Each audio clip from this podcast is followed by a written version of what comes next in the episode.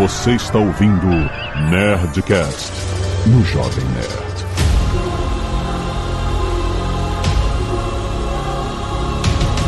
Landa, landa, landa, nerds! Aqui é Alexandre Antônio do Jovem Nerd Star Wars Renascido! Aqui é Catiuxa Barcelos e nada me quebra mais do que a fidelidade emocional de Android. Nada. Aqui é o General Marcelo e vocês estão ouvindo esse som? É o braço do Azagal torcendo. Aqui é Carlos Voltor e eu ainda vou ver o Jedi secreto. Aqui é o Tucano e o senhor Alexandre Otroni me convenceu a voltar a Star Wars, olha aí. Olha Nossa, mas que desânimo, vamos animar, Tucano, pô.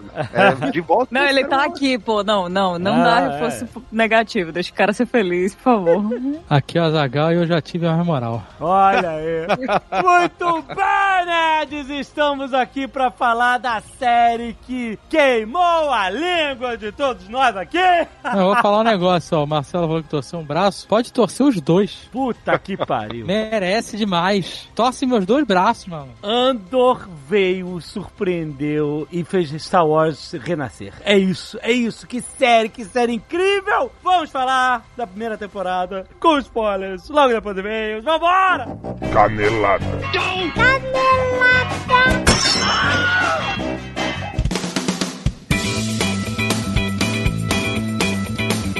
Muito bem, nós acabamos para mais uma semana de Canelada do Cast. Vamos não.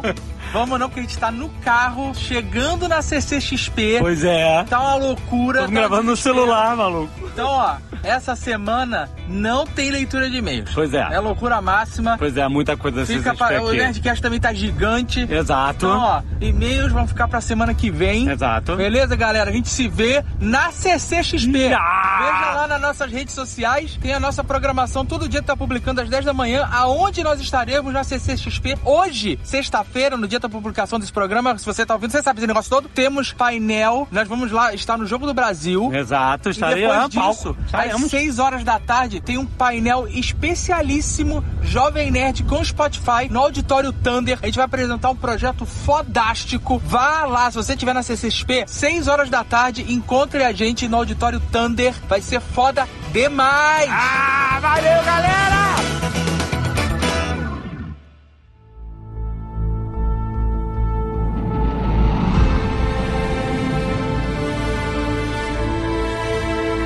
Gente, a gente falou, essa série ninguém quer ver. Quem é esse cara? O cara mais chato do Star Wars. Quem pediu essa série? Olha o quanto a gente falou, todo mundo, Obi-Wan, vai vir Obi-Wan e Boba Fett, não sei que cara. Mas a verdade é que o, o menino Andor, ele foi muito apagado em Rogue One, né? Porque a gente queria esses filmes. A gente queria Obi-Wan, a gente queria Han Solo pra caralho. E esse cara era tipo um Han Solo genérico no, no Rogue One. Eu sempre achei, é, também achei ele apagado. A gente não gostou do. Cassiano no. É, não é que não gostou, é que assim, o filme é legal, mas ele não é um destaque no filme, né? Ele é um. É um peraí, cara, peraí, Marcelo. Tu acabou de dizer que Rogue One é legal? É, como assim, Marcelo? Peraí. Não, é legal demais. Não, é bem legal, é bem legal. Não, é muito bom. Não, a gente não tem. Os personagens de Rogue One, eles se destacam é pelas forte. diferenças, né? Tipo, I'm one with the Force, the Force with me. É, é, é o personagem que se destaca, que é o personagem mais carismático, que trouxe aquilo. O Cassian Andor, ele era o pirata, ele era o. É, ele tinha pouca expressão ali, cara. É, ele era o cara que tava ali pra fazer a Eu tô- parada acontecer do jeito, tipo, pior possível. E achava sem graça, não via carisma nele, eu achava, porra, whatever esse cara. Nenhum, não tinha carisma nenhum. Tanto que, puta, eu fiquei puto. Eu falei, cara, eu quero série desse cara. exato, exato, exatamente. Eu quero dizer que eu avisei. Eu avisei que o Diego Luna ia segurar essa série. Eu avisei que Ah. ela seria espetacular porque a Kathleen Kennedy não se importa com ela. Ah, eu tô junto avisou com a? Catiúcia nisso, que a gente falou. Eu também grupo. falei. ó, eu tá também bom, falei, tá ó. bom, tá bom. Peraí, no que grupo? Abacatito. Abacatito ou do Rapadura Cast que tu não tá mais? Nossa, eu fui maltratada quando eu saí, cara, pelas costas. Muito triste. Eu só queria lembrar que o nome não é mais Abacatito, tá? O nome é muito Ah, não, mas orgânico. agora... É, o nome- Zenitesito de su forma física. Não tem como. Ah, peraí, isso mudou de novo? Mudou de novo? Não, não, esse tá faz tempo, mas o nome original é Abacatito, então O é. nome de ref- o o working Já- title. O working nome, title. o nome original é Mudou desde que fala- Game of Thrones. É verdade. Não, não. O original era grávida em Tatooine. É É verdade. verdade, era grávida em Tatooine, é verdade, é verdade. Eu achei essa série tão foda. Ela trouxe tanta profundidade pra tudo Star Wars, pro Cassian Andor e pra tudo o resto, que eu quero um Rogue One 2, eu quero Rogue 2 Resurrection.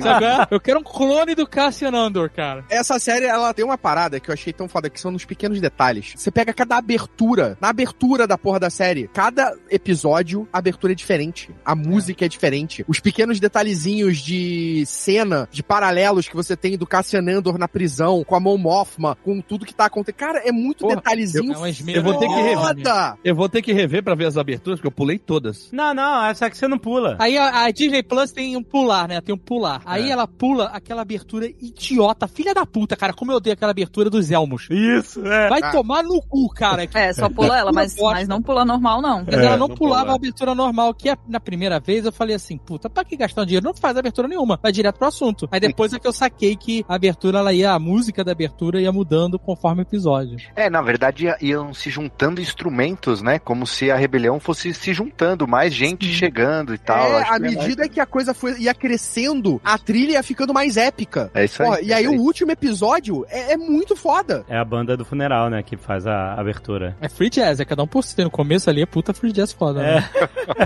What I'm asking is this. Wouldn't you rather give it all to something real?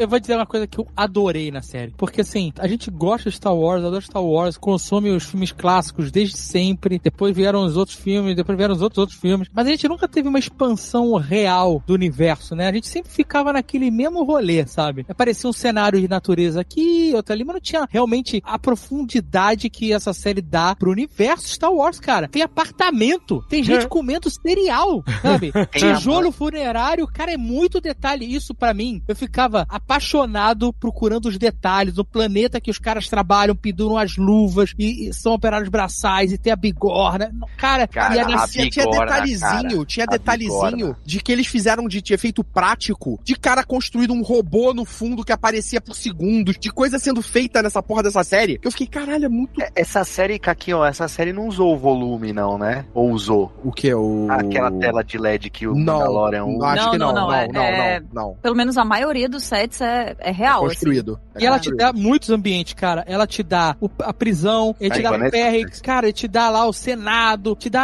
a alta sociedade, sabe? É Cara, muito- esse. Porra, a- caralho, É- é- o Mothma é foda. Os escritórios do Império, cara, é muita coisa. Os uniformes, as diferenças de, de níveis de uniforme, as salas burocráticas, guarda corporativa, é muita coisa, cara. É um, é um Eu passei a série pra- inteira, eu passei a série inteira contando os botões, assim, dos oficiais, tá ligado? Falei, olha, esse aí tem quatro azuis. olha, esse aí tem quatro azuis e dois vermelhos, maluco. É, o Carlos falou um negócio interessante que é esses detalhes que expandem demais o universo nessas pequenas coisas, por exemplo, lá do o engomadinho, que era da polícia corporativa lá. Nossa, O cara. guardinha, né? Ele é o Ah. guardinha. Amigo daquele general Pazuelo lá, né, cara? eu não acredito. Eu não acredito, velho. A gente pensou igualzinho. Mas, cara, só vou chamar ele de Pazuelo daqui pra frente. Esses personagens todos são interessantes porque cada um tem um monte de motivações que estão de alguma forma entrelaçadas né, com a trama toda. muito bem entrelaçadas. E o legal é o paralelo, né? O paralelo da história dele com a do Andor. Que os dois estão se tornando extremistas. É, exatamente. Só que pra cada um pra um lado, né? E ele. Exato. Quer dizer, cada um pra um lado como se fosse falsa simetria, né? O Andor tá do lado certo, que é o lado. Sim, Não, sim, mas. Extremista é foda, né? tipo, mas dentro da gente- balança É, dentro já- nós queremos, nós somos extremistas. O que que vocês estão reivindicando? Não, a gente só não quer ser oprimido. Exato, é, não, é exatamente, né? É, mas porque os o dois, tão, os dois estão se tornando forças imparáveis, né? Que... O, é, o Andor é, Isso. matador. O, o Andor mata mesmo. É, não, e começa já, começa. É, mas ele Desde- devia ter matado Rogue o One, cara né? e deixou passar, né? Cara, essas nuances são muito fáceis, porque esse cara, ele parece um personagem meio que não vai a lugar nenhum. Até veio no meio da série alguns vídeos dos caras analisando pra, pra onde esse cara vai, fica mostrando o cara, eh, a, a vida do cara em Coruscant depois na. na, na- na- Pra mim foi suficiente. Pra mim, ele comer sucrilho numa cozinha projetada Sabe qual é? Foi pra puta, pra mim, com a mãe infernizando e falando Nossa, seu tio cara, vai pedir favor. A mãe Cara, isso pra mim- emprego pro cara, é velho. isso. Foi rico demais, cara. Cara, porque a gente. mesmo. Foi muito porque rico. até então Star Wars era só Senado e roça, mano. É. Ou era o cara chupando umidade da areia, ou era o cara morando naqueles prédios gigantes, flutuantes, milionários. Não tinha uma classe média. Inclusive, um detalhe pras famílias, né? Porque a família também da Mon Moth lá é, também é, é triste de aguentar, né? Aquela filha ninguém merece. Mas é maneiro porque aquilo ali é foda, porque a gente vê também as diferenças de cada planeta, porque o Senado é formado por pessoas de planetas diferentes, e, e o quanto o planeta dela tem essa coisa da uma, a galera religiosa, a galera completamente conservadora. É, de casamento arranjado. e tudo É, mais. e é muito cara, foda. É, é legal isso que ela traz de que agora tá na moda de novo um certo fundamentalismo religioso por parte Isso. desses jovens que vieram dessa cultura, mas já não moram lá e que é mais vivo nesses jovens do que na própria cultura, Isso, né? Porque isso é uma parada. é uma- legal ver isso. Isso é uma parada que se fala bastante sobre imigrantes muçulmanos na Europa, que assim, geralmente não são os pais que viveram no Oriente Médio, que se- viram extremistas e cometem é, atos terroristas. São os filhos, porque eles romantizam a O vida que que, eles- que os pais tiveram antes, sacou? Na terra natal deles. Não, ou até mesmo a galera que não viveu ditadura militar pedindo ditadura militar. É, né? exatamente, É, é, é, é, exatamente. meio Agora, assim, cara, é muito rico isso. E o Caquinho falou da Mon Mothma, cara. Como, olha só a profundidade que essa série traz e acrescenta em todos os materiais da franquia. Porque a gente vê, ah, o que que aconteceu? O que que a gente conhece, né, dessa época? Ah, o, o Rogue One aumentou isso, né? Mas assim, ah, os rebeldes conseguiram os planos da Estrela da Morte, aí o Jedi aqui achou o Luke, treinou, ele acertou o buraco lá da Estrela da Morte, pum, destruiu, ganhou. Só que olha o que essas pessoas tiveram que passar pra construir Exato. uma rebelião, cara, pra conseguir Exato. os- É, é muito sofrimento, cara. A Mon Mothma tem uma vida de merda, sabe? Ela tá passando na Receita Federal, sabe? Ela tá com medo do fisco. Pra, pra É. ser justo. Fino, da malha fina, né, cara? Pra ser justo, a gente vê muito coisa desse tipo na série Rebels, só que é uma animação. Então Não, ela chega, não chega de falar. Não, não, Caquinho, não, não. gente. Não vou falar de desenho animado aqui. Pelo amor de Deus. Não, não, cara. Não, não, não. Deixa Rebels, vai gravar, sei lá, rapadura cast de Rebels, sei lá, cara.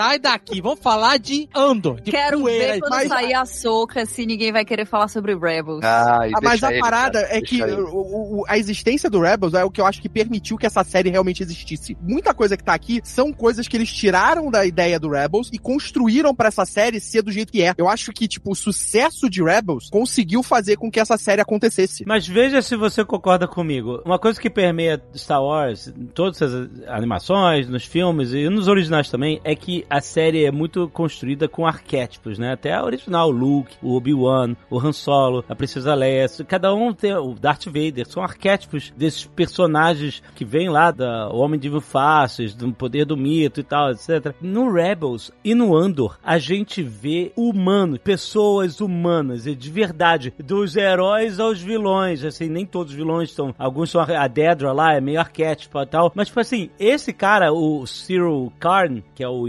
engomadinho, é um cara, apesar dele ser um escroto e tal, ele é um cara que você vê que ele é um personagem humano, porque você vê que desde o início ele tá Ele é crível, ele é crível. ele é crível. Ele, ele- desde o início, desde que ele tá com aquele uniforme lá corporativo, o cara tava assim, você modificou seu... Mas ele é, ele tem uma rebeldia nele que ele customizou o uniforme, lembra? Isso, ele customiza o uniforme porque ele quer parecer mais do que ele é. Ele, ele, ele tem uma ambição. Eu acho que eles são personagens mundanos. Sim. Todos eles têm motivação, né? Tanto o Sírio, que é extremamente ambicioso, orgulhoso até, né? É. É, inclusive, se o- vocês notarem, como essa série reduziu a quantidade de Stormtroopers, que são soldados sem rosto, né? Pra trazer essa galera que a gente vê a cara e sabe quem são. Cara, É. né? Tem um outro personagem também que é bem mundano, que é o Tim, namorado da Betix. Porra, esse E- cara é um filho da puta. Mas ele, ele age de uma forma assim, Sim, muito sim, comum, porque assim, Fato, é, é, caralho. ele acha que, pô, o ex-namorado, né, a, a namorada dele, Ah, da Bix? Isso, da Bix. A namorada dele tá saindo com o ex-namorado, sacou? E aí ele se sente mega inseguro, é, dor de corno e o caralho. O que, que ele fala? Pô, vou fuder esse cara. É, denuncia. Cara, Ele o não que trai, o medo ele- de um chifre não faz, sério. Exatamente. Ele não trai porque ele é simpatizante do Império, tá ligado? Ele trai por uma besteira. É, Sim, é, sim. é um motivo muito, muito mundano. E, e- e o legal é que ele paga o preço disso logo de cara, né? Ele, ele faz a merda, a Bix é, É instant a karma, instant karma. Vítima. É, exatamente. A Bix começa a se ferrar por culpa dele, ele se envolve e acaba morto. Não, e isso é o que essa série, que a gente tá falando dos detalhes, e agora a gente vai pro macro. O que essa série trouxe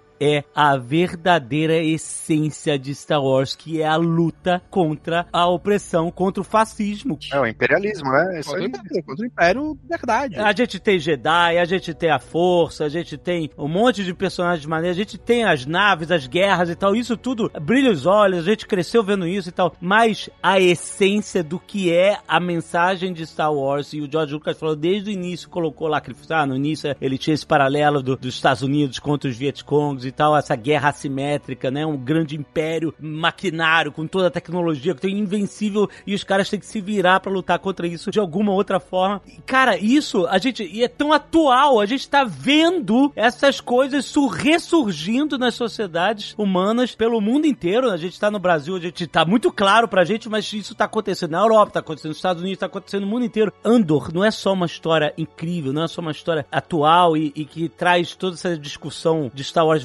Ela é uma história necessária. A gente precisa ver aos milhões essas histórias, cara, pra entender. Porque se o cara foi, denunciou o maluco só pra sacanear ele por causa do dor de corno e cacete. E ele morreu. E a mulher foi presa e torturada, sabe? Isso é o que acontece. Você, a escala desse universo em uma sociedade é, autoritária e fascista é isso, cara. E a gente, é, isso não é fantasia. Isso aconteceu na humanidade. A gente sabe que Star Wars puxa muito também do nazismo, né? O próprio estética maquinária, cinzenta do império, etc. Sempre foi aquela Uniformes. Né, e tá muito Não, e Segunda Guerra não essa série, né? Não, Ela e você tá vê muito- isso O- o- não só o- nele, você vê isso no Sírio. No próprio Sírio, que é o cara que era o certinho, que preza o, o controle, que preza a presença do Império. Não, eles estão certos. Ele vai lá, denuncia, ele fala: Não, eu vou lá, vou fazer o certo, eu tenho que ir atrás do cara, e ele se fode. Ô, Azagal, tu ficou ressentido porque tu falou realmente pra eu ver, né? Pra eu assistir. e eu acabei não assistindo, né? Ah, foi isso que ele reclamou. É por isso que ele fala que ele já teve mais moral, entendeu? Nossa! No meu tempo, um amigo fala assim: assiste isso aí que é foda. Isso é o suficiente. Não precisa trabalhar, tô ali, convencer. não. Sabe qual é o tipo de pessoa que eu sou? Eu sou o tipo de pessoa que vê o Tucano falando assim: eu tô vendo a quarta temporada de Westworld. Eu falo, eu vou ver também pra conversar com meu amigo. E aí o cara. e aí o cara largou a porra da temporada no meio, no final, se ela não aguentava mais. Eu falei, puta, não tive nem oportunidade, nem soube que eu assisti a merda de Westworld só pra ajudar o cara a voltar pra cultura pop. Ai, meu Deus. Mas olha aqui, olha a mensagem que o, o Alexandre me mandou pra me convencer. Ele soube usar os argumentos corretos. É, Eles são os verdadeiros amigos agora, né? Você já falou isso antes podcast, né? Olha, ele falou assim, Tucano, você tem que ver extremamente política. Aí eu já pensei, Globo News, ó lá. Eu, eu gosto. Aí extremamente atual, não tem bichinho fofinho, não tem Jedi, não tem superpoderes, é gente colaborando, lutando assimetricamente contra o regime fascista. Uma máquina gigantesca opressora, gente de todas as esferas da sociedade se unindo pra lutar por uma causa justa. Aí eu chorei, tá ligado? Escorreu uma lágrima e eu liguei a TV e botei, tá ligado? Eu botei na hora, inclusive. Aí é engraçado que assim, eu falo, cara, assiste, é foda. E essa frase tem nela 30 anos de amizade, eu entrar na briga com ele, levar porrada junto, apanhei junto com o cara, quantas vezes, mas nada disso conta no final. Porque a gente ali era oprimido batendo nos opressores do colégio, mas nada disso conta. Eu sou um cara subjetivo, eu deixo a mensagem para as pessoas se perceberem. entendeu? Mas, Azagal, presta, presta atenção. Eu tô dentro do grupo lá do Telegram, o Abacatito, né? Ou, ou os generais, ou Grávida em Tatooine, que seja. E eu vejo ao longo de. Desde episódio 9, quando eu jurei que não ia mais assistir nada de Star Wars, eu vejo é, de dois em dois meses saindo alguma coisa e vocês se empolgando. Caralho, foda, tal, não sei o quê. E dá um mês que começou, eu falo assim, é, aí desanimou. Aí, puta que pariu. Ah, filha da puta. Aí a Disney fudeu. Ah, não sei o que. Porra, aí eu tenho que ficar com os dois pés atrás, né? Ai, meu Deus do céu.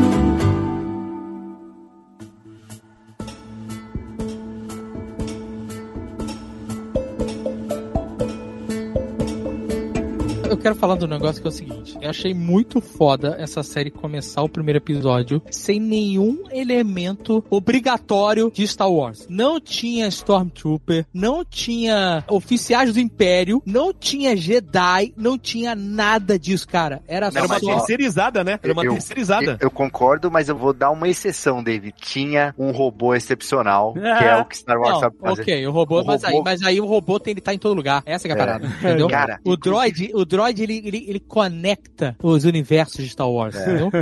Não, e, e eu achei super legal que é, nessa série ele mostra, não, se, se o droid tem que mentir, ele gasta mais energia, né? Ele, ele É, que irado isso, né? Muito maneiro. foda isso, cara. Muito Mas bom. é muito foda, sabe por quê? Começa sem. Porque aquele lugar é um lugar à, à margem. E não, não tá chamando a atenção do Império. Então, não. Whatever. Eles botam uma polícia corporativa ali, uma terceirizada, sabe qual é? Não tem Stormtrooper, não tem Death Trooper, não tem Só tem oficial do. Guardinha, guardinha. Porque, É, exatamente, guarda porque não importa pro Império Guarda né? municipal, sabe qual é? Enquanto a parada tá funcionando, enquanto a parada tá, é, tipo, as ro- rodas, engrenagens estão rodando, o Império tá se fudendo, desde que funcione. Aí, aí é foda porque vai ter Stormtrooper, mas quando é necessário, quando eles chamam a força bélica mesmo pro planeta, sabe? Ah não, aqui tá rolando coisa, vamos invadir, qual é? Vamos pra dentro. E aí, é, na, mas, na mas é nostalgia legal, pela nostalgia, né? né? Mas é legal que você vê que o chefe é só da- fã- dessa- do terceirizado, né? O, o comandante do terceirizado, ele fala, cara, eles morreram, foi acidente, esquece isso. É, Por quê? que, não, Porque se é, for o- sério demais, o cara vai ter que chegou envolver mandou- o Império. O Caquinho, o cara mandou um morreu na praia, é afogado, caralho. É, exatamente. Puxa o corpo pra cá e a gente diz que não é problema nosso. É, esse relatório nunca existiu.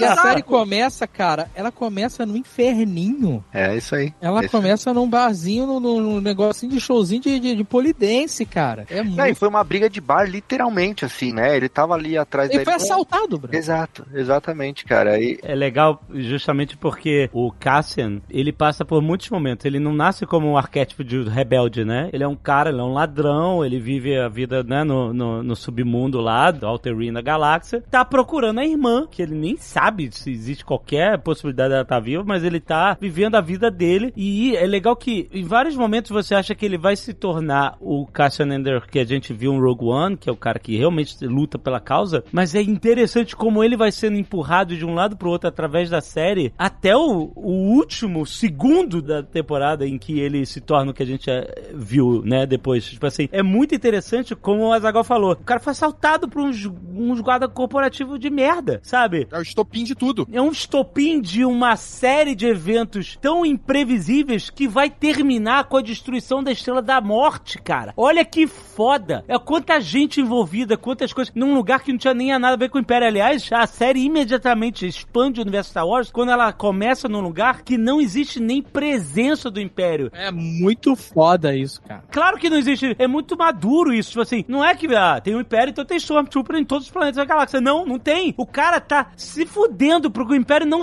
não chama a atenção do Império. Esquece essa merda, esses caras que morreram. E o outro, que tem um, a porra de uma ambição, que ele quer subir, ele quer chegar lá, ele persegue a coisa e ele acha um aliado naquele sargento lá. Só uma ressalva, Alexandre, que eu achei também irado essa, o desenvolvimento aí do Andor, do Cassian, mas me irrita um pouco a repetição no universo Star Wars dessa jornada do herói, tá ligado? De, ah, eu sou apenas um, sei lá, um bandido. Rapaz aí eu, eu- latino-americano. é, e aí eu sou chamado, e aí eu- primeiro eu, eu vou lá e recuso, me recuso, tal, porque é o que acontece com a Jean, é o que acontece com o Han Solo, Sim. tá ligado? Se você pegar o, o universo todo, essa história se repete muito, tá ligado? É sempre a mesma coisa. É que na série é muito melhor desenvolvido do que nos filmes, né? Uhum. Sim, porque tem bem mais tempo também. Sim, mas, muito mas, mais mas tempo. assim, se é pra se apoiar em algum clichê da franquia, que seja esse ao invés de imagens vazias, né? Que é justamente o que o Azagal tava falando. E eu acho que isso traz um recado que é muito importante, que é muito bem trabalhado aqui em Endor, que é, tudo parece que é por acaso, mas na verdade, tudo que acontece ali é porque não importa se você tá tentando fingir que aquele sistema opressivo não toca em você porque você só se importa contigo e com ganhar dinheiro ou seja lá o que for. Não importa. Aquilo sempre vai te atingir. Você tá sempre na mira daquilo ali, por mais que você finja que aquilo não faz parte da sua vida. E é sinistro porque isso aí é subjetivo, né? Fica no ar em alguns episódios, mas é escancarado e jogam na cara no episódio que ele vai preso. Exato. Essa parada que a Katyusha tá falando, de não adianta você achar que é, não é contigo e você não vai ser afetado, é um remake aí, uma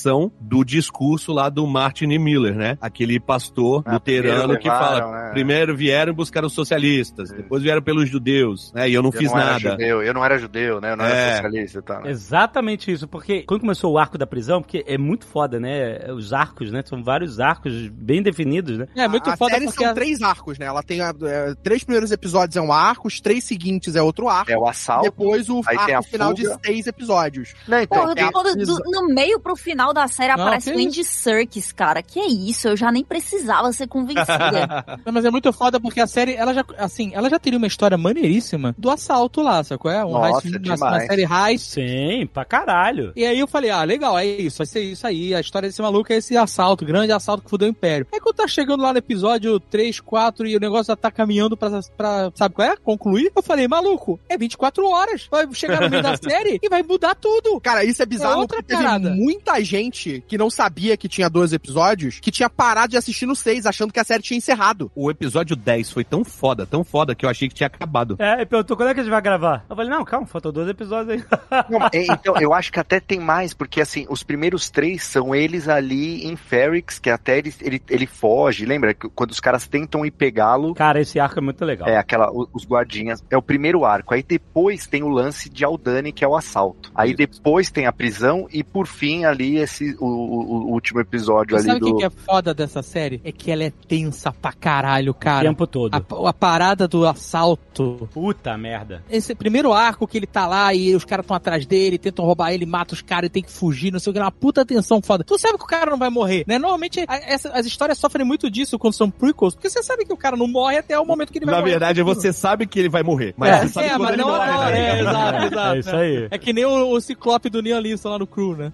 É. Pode crer.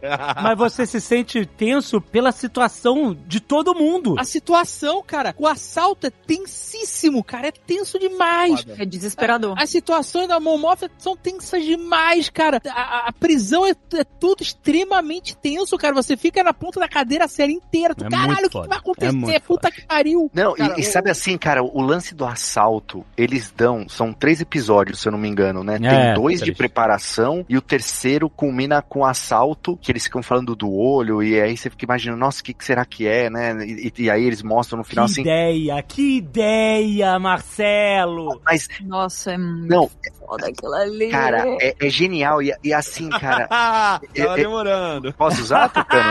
Não, não. Pode, pode. É. pode. Porra, cara, os caras não é só assaltar, eles têm uma janela única que acontece de três em três anos, ou seja, não existe outra oportunidade de dar certo. É muito foda isso, cara. É, no planeta do Walter White lá, né, cara? O Heisenberg lá, ele era o, o líder da, da tribo lá, parecia o, o, o ator. O que eu quero dizer é assim, cara, pensa só, a calma que eles construíram, todos esses arcos que a gente tá falando aqui, né? E aí eu vou até pedir licença aqui pro nosso amigo Tucano, que não assistiu, mas assim, aí você pega uma série do Obi-Wan e joga seis episódios, e nessa você consegue contar uma história dessa aí com 12, com calma, trabalhando personagens, porque beleza, Muitos personagens. hein? Muitos. O Endor, você sabe quando ele vai morrer. Agora os outros não, cara. Maluco, ele É. trabalha em Ferris, ele trabalha um monte de gente. Ele trabalha a mãe dele, ele trabalha a Bix, ele trabalha aquele outro cara, o que é o mais altão, assim, o mais parrudão, que é amigo dele. Todo um ecossistema ali, cara, toda uma galera. Aí ele trabalha toda a galera do assalto, cara. Cada cara tem uma personalidade. É. Sabe, é um motivo de estar ali. Um é um é, é do Império, mas foi perdeu a esposa e tá lá pra, por vingança. O, ele é um mercenário, os outros caras. Cara, é muito maneiro, cara. É, esse cara que é o tenente, que é o traidor do Império, ele, na verdade, viveu um esquema Pocahontas, né? Porque Isso, ele foi pra isso. lá, conheceu uma nativa, se apaixonou, casou, e aí mataram a mulher dele, né? É que não- não devia ser mulher, devia ser namorada, porque devia ser escondido. É legal que cada um tem uma motivação diferente, né? A Cinta, é, ele fala, o cara fala lá, Stormtrooper mataram a família dela inteira. Então, beleza, cada, ela, ela tem essa perda gigante e tal. Sim. É braba, tá? É braba, braba, brabíssima. bravíssima. É. Bicho. Focada, focada. E a Momothma, você vê, a Momothma é rica, veio de família rica. Ela e a prima, tem um diálogo delas duas que é muito foda, que ela fala assim, a Momothma, ela tá tão afogada por tudo, que ela fala, olha, o que que a gente foi fazer? E aí a prima fala, a gente tomou um lado, a gente decidiu lutar contra a escuridão. Tipo assim, é muito foda. E o Luthen, que você nem sabe exatamente porquê, e eu, eu nem sei se eu quero saber. Você entende que, mesmo que cada um tenha um motivo, como a outra que perdeu a família inteira, é bem óbvio e tal, e, e o Andor que fica indo pra lá e pra cá querendo fugir do conflito, né? Apesar dele estar metido no conflito, e aí você sabe que as coisas vão puxando ele, você sabe que no final é uma questão de moralidade. Porque a Mo- Mothma tinha tudo. Ela não precisava fazer nada, só ficava calada, ficar obedecendo o coreto e, e tocar a vida dela. E ela tá metendo essa porra toda, a vida dela toda em risco. A gente sabe o que que vai acontecer com ela, a gente sabe que em um momento ela vai romper com o Senado e vai publicamente assumir a rebelião e tal, e ela vai se tornar presidente da nova república. A gente sabe tudo isso, mas ver esse caminho, eu sempre achei a Momoth uma personagem muito interessante, mesmo sabendo pouquíssimo pra ela. Ela aparece, pra quem não lembra, ela aparece a primeira vez no Retorno de Jedi, lá de Isso, 83. É outra atriz, óbvio, né? Mas essa atriz, Alexandre, ela é a mesma da Vingança do Sith. É, que aparece numa cena que foi deletada, mas que depois eles mostraram, né? Ela fez a, a voz nas animações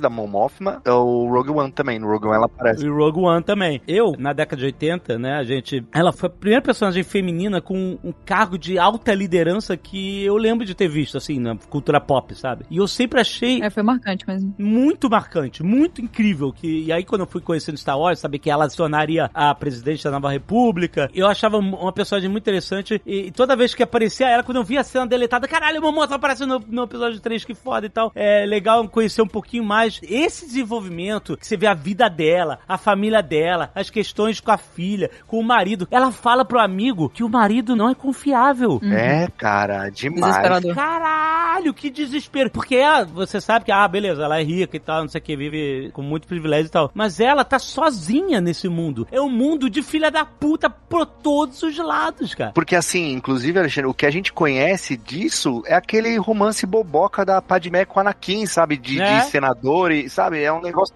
puta. E, Tinha que ter, né? A cutucada nas Ah, coisas. desculpa, gente. Eu não consigo, porque Marcelo é muito. É, tem que é, traçar isso de verdade. é- essa série é muito acima, gente. Ela é muito. É muito acima mesmo. Ela é muito, cara. Ela é, É, muito não, ela, ela é muito acima, ela é, muito É, é, acima. eu, eu, eu tava conversando com o Dave e aí a gente falou, parece que são adultos realmente escrevendo essa série do Star Wars, sabe, cara? Essa é uma das maiores diferenças, né? Como a gente consegue achar aquele mundo palpável, sentir todos os perigos que aquele mundo realmente oferece a essas pessoas, você entende por que, que é tão louca a ideia de você realmente virar um rebelde. Você tá jogando a sua vida pro desconhecido mesmo, você tá No- apostando na próxima geração de verdade. É, no tipo- episódio 10 tem aquele discurso, não é discurso, né? Aquele diálogo É o E o Luffy? manifesto. É, que o Luffy manda que eu falei assim, caralho, Ah, não, tem não, como mas- superar isso. Isso aí é o. é, acabou a série, né? Foi o último episódio, por isso que eu achei. Que ele fala, o cara falou assim: ah, eu, eu, eu sacrifiquei muita coisa. O, o cara que tá infiltrado na inteligência do, do Império, né? Uhum. E aí, o que, que você tem a perder tal, não sei o quê? Ele falou assim: eu tô condenado a usar as ferramentas do meu inimigo pra derrotá-los. Nossa, eu isso queimo- foi foda é. demais. Eu Puta queimo que minha pariu. decência pelo futuro de outras pessoas. Eu queimo É. a minha vida pra fazer um nascer do sol que eu nunca verei.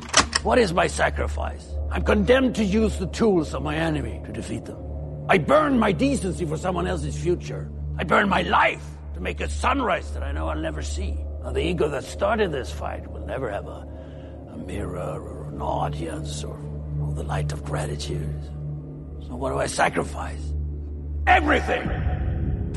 Porque ele sabe que não vai ser de uma hora pra outra que vão vencer o Império, tá ligado? É, exato. É, e mas em é uma Rogue longa One, quando tem a cena que o Cassian e a Jean estão segurando a mão, né? E a Estrela da Morte tá sendo explodida, é quase como se fosse o nascer do sol. Parece um nascer Pode do sol. crer, é. Não, a Estrela da Morte não tá sendo explodida, é o planeta que tá sendo explodido.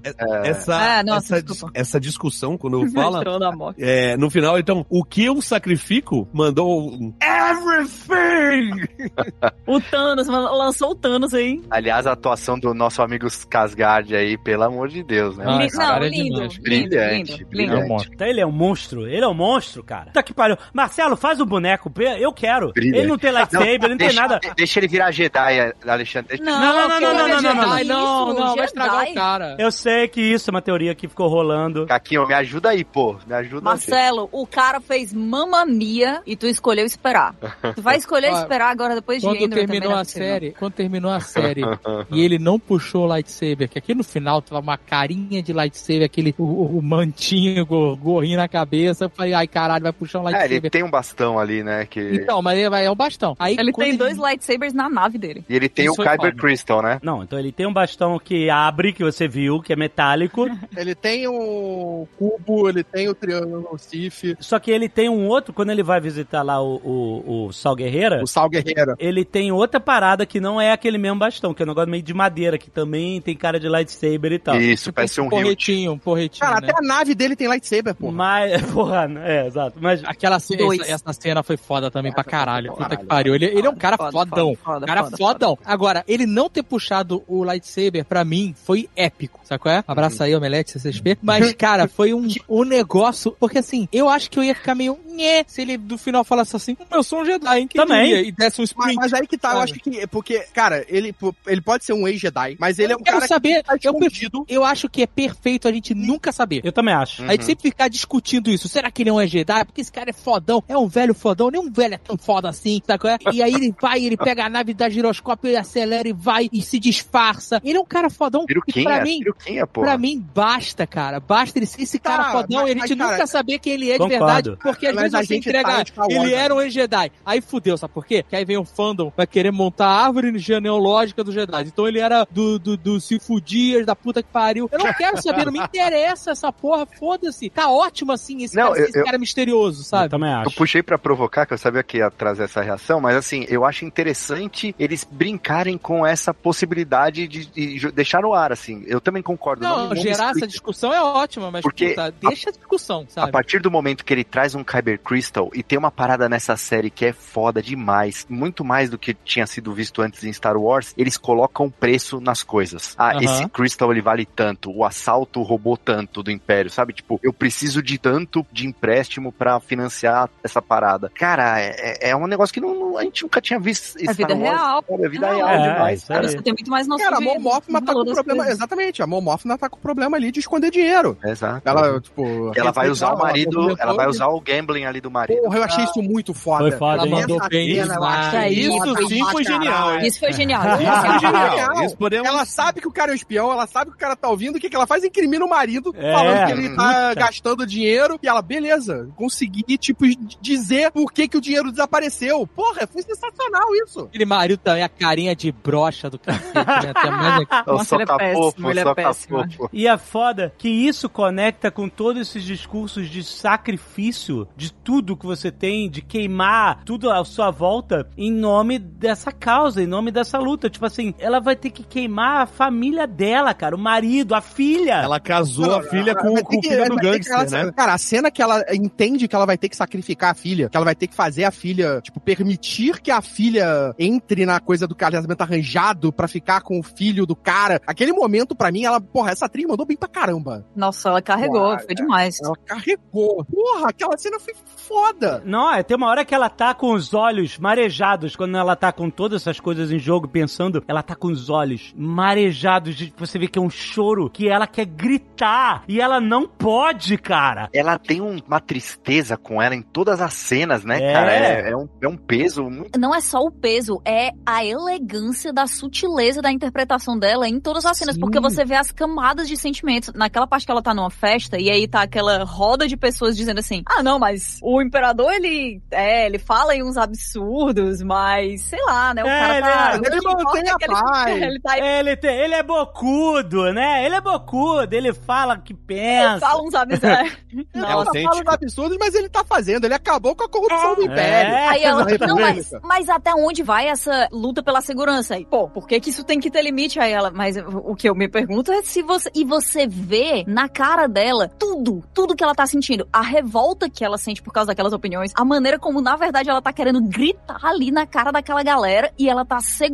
e ela tá sendo elegante e o sorriso falso, tipo assim, é muito foda. Muito, Essa muito. atriz é muito foda. Difícil você fazer uma pessoa infiltrada na alta sociedade tão bem como foi feito aqui. Só a Narcisa, né? A Narcisa realmente não pode Cara, mas a- é, E se você for lá no Retorno de Jedi, na cena que a Mon Mothma tá dando lá o- a missão, né, explicando como é que vai ser a missão, ela começa falando assim, olha, o Imperador fez um erro crítico e, enfim, a gente sabe onde ele tá. Toda essa série deu um, um significado, um peso tão grande quando ela fala assim: muitos espiões Bottom morreram pra trazer essa informação pra gente. E você sente que ela, ela sente um peso ao falar isso, mas você não sabe quem é espião Bottom. Pra você é só uma fala, é só uma frase de que houve sacrifício pra conseguir isso. É uma citação de civil aleatório, né? Mas você agora conhecendo ela, conhecendo toda essa história, os sacrifícios, a posição dela e tal, você sabe quem ela é quando ela fala isso. Se for de volta nessa cena, você puta que pariu, que personagem foda. E-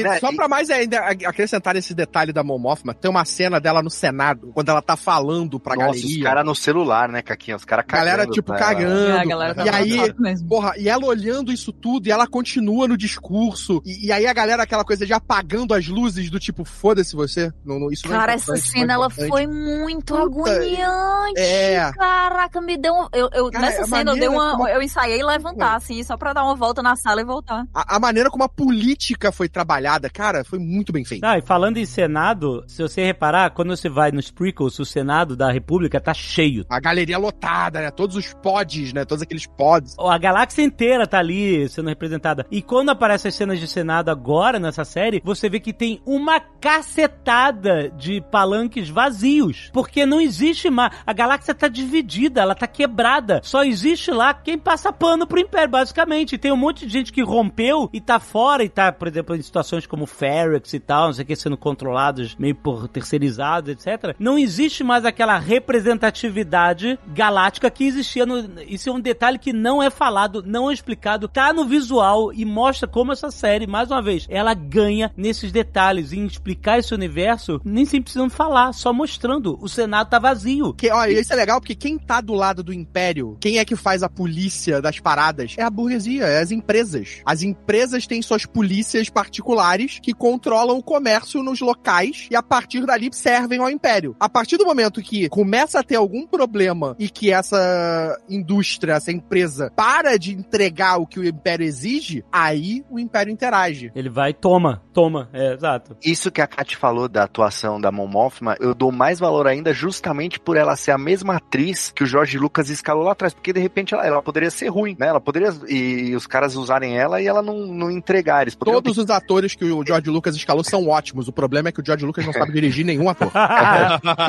É, é, Então, é, exato. Aí era isso que eu queria dizer, mas não disse mais. Mas preferia evitar Mas- os haters, né? Exato. É, já me basta os haters do Matt Smith, os lovers dos Matt Smith, na verdade. O que é hater do Matt Smith? Não, não, os haters, não, eu, eu reiterei ele e, e tomei do- dos, dos, lovers, dos fanboys. Foi pouco, foi pouco. Mas o. Reiterei ele. eu- é, sei lá, cara, desculpa, É, gente. Eu bebi demais jogo do Brasil. Aí, o que, que acontece? Eles poderiam ter escalado uma atriz famosa, ou melhor, assim, sei lá, mais renomada, ou escolher diretamente uma pra fazer esse papel. E não, eles foram lá, pegaram a mesma que o Jorge Lucas escolheu em 2004, 2005, e fizeram ela dar essa entrega absurda, assim, né, nessa série. É, Pra mim é um mérito enorme, cara. Ela é um dos centros da série e ela entrega Sim. completamente. Não é que nem completamente. novela, tem vários núcleos e, e é fudido, cara. É, todos eles são foda. What I'm asking is this. Wouldn't you rather give it all to something real? Cara, tem uma outra personagem. Quando você vê a Vel, né? Aquela relação toda do assalto, aí você tem a Vel, prima da Mon Mothma, e aí tem a namorada dela, Cinta, que pra mim é um personagem foda pra caramba, que é completamente, tipo, focada e O dedicada. nome dela todo, o nome, aqui, assim tem um apelido, o nome dela é Cintaralha, que ela tá fudendo o Império.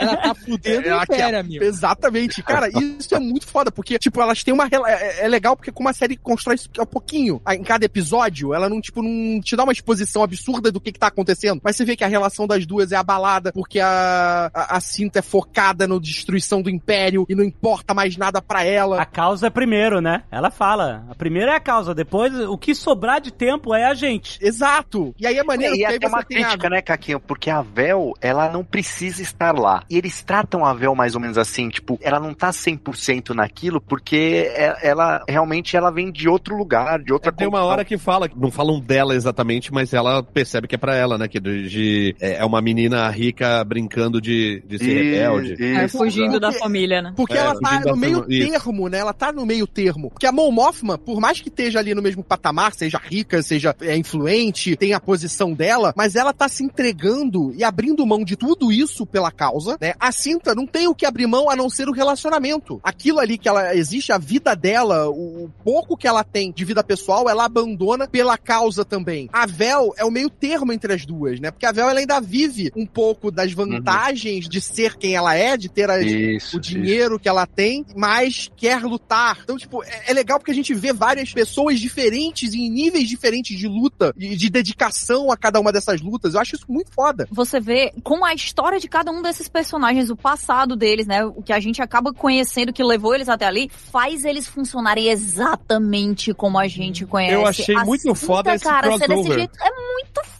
O próprio Cyril, é óbvio que ele é desse jeito. É óbvio que ele tem essa síndrome do pequeno poder e ele quer brilhar nessa posição idiota que ele tava no começo. Em casa ele é humilhado. É um Ele filhinho. não tem é, poder é. nenhum. Então, eu, eu achei É um muito piada foda play, esse- né? Piada de play. Eu achei muito filhinho de mamãe, total, né? Eu achei muito foda esse crossover de universos aí que teve pra explicar a origem do Cassiano. Eu não sabia que ele era do universo de Mad Max, da tribo da Lost Tribe lá, do- das crianças, crianças perdidas. Eu sou Sossone! Capitão Walker! Eu sei. As crianças perdidas. Ele é das crianças perdidas, velho. Mas, cara, olha como. Isso, o Tucano tá zoando aí, mas- é- mas olha como é, é foda essa série, inclusive pra usar os flashbacks, né, cara? A gente viu na série do Boba Fett aqueles flashbacks lamentáveis. Nossa, mas nossa, é, lamentáveis é a palavra. Nesse- Marcelo, você tem que se tratar de verdade, Marcelo. Não, cara. Dave, a gente precisa apontar os problemas para as pessoas Não, se a gente tem pouco tempo na vida. A gente tem que focar nas coisas boas. Olha a sabedoria, a sabedoria.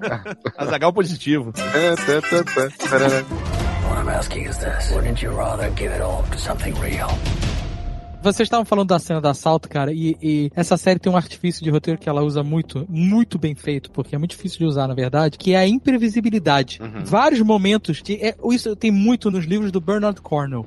Tá acontecendo as paradas, daqui a pouco acontece um- uma parada imprevisível, que muda tudo. E tudo, caralho! E essa série, ela começa com isso, né, como a gente falou, ele ser abordado pelos caras e tal, e isso acontece em vários momentos da série, quando no assalto, eles estão lá, tem aquela treta, a gente já esperava, né, puta, assalto não vai dar tudo certo, alguém vai se fuder, beleza. Eles entram na nave e conseguem fugir, e aí aquele maluco lá, o, o, o- escritor lá, o Karis Nemec, quando a nave decola, ele é esmagado por uma carga, maluco. É, sinistro, Totalmente né? previsível para crack, e aí... É mundano, né? O Não, mundano é o que mais ofende. Ah, é a inércia, cara, Dave, inércia, cara, uma lei da física em Star Wars. Pensa nisso, cara.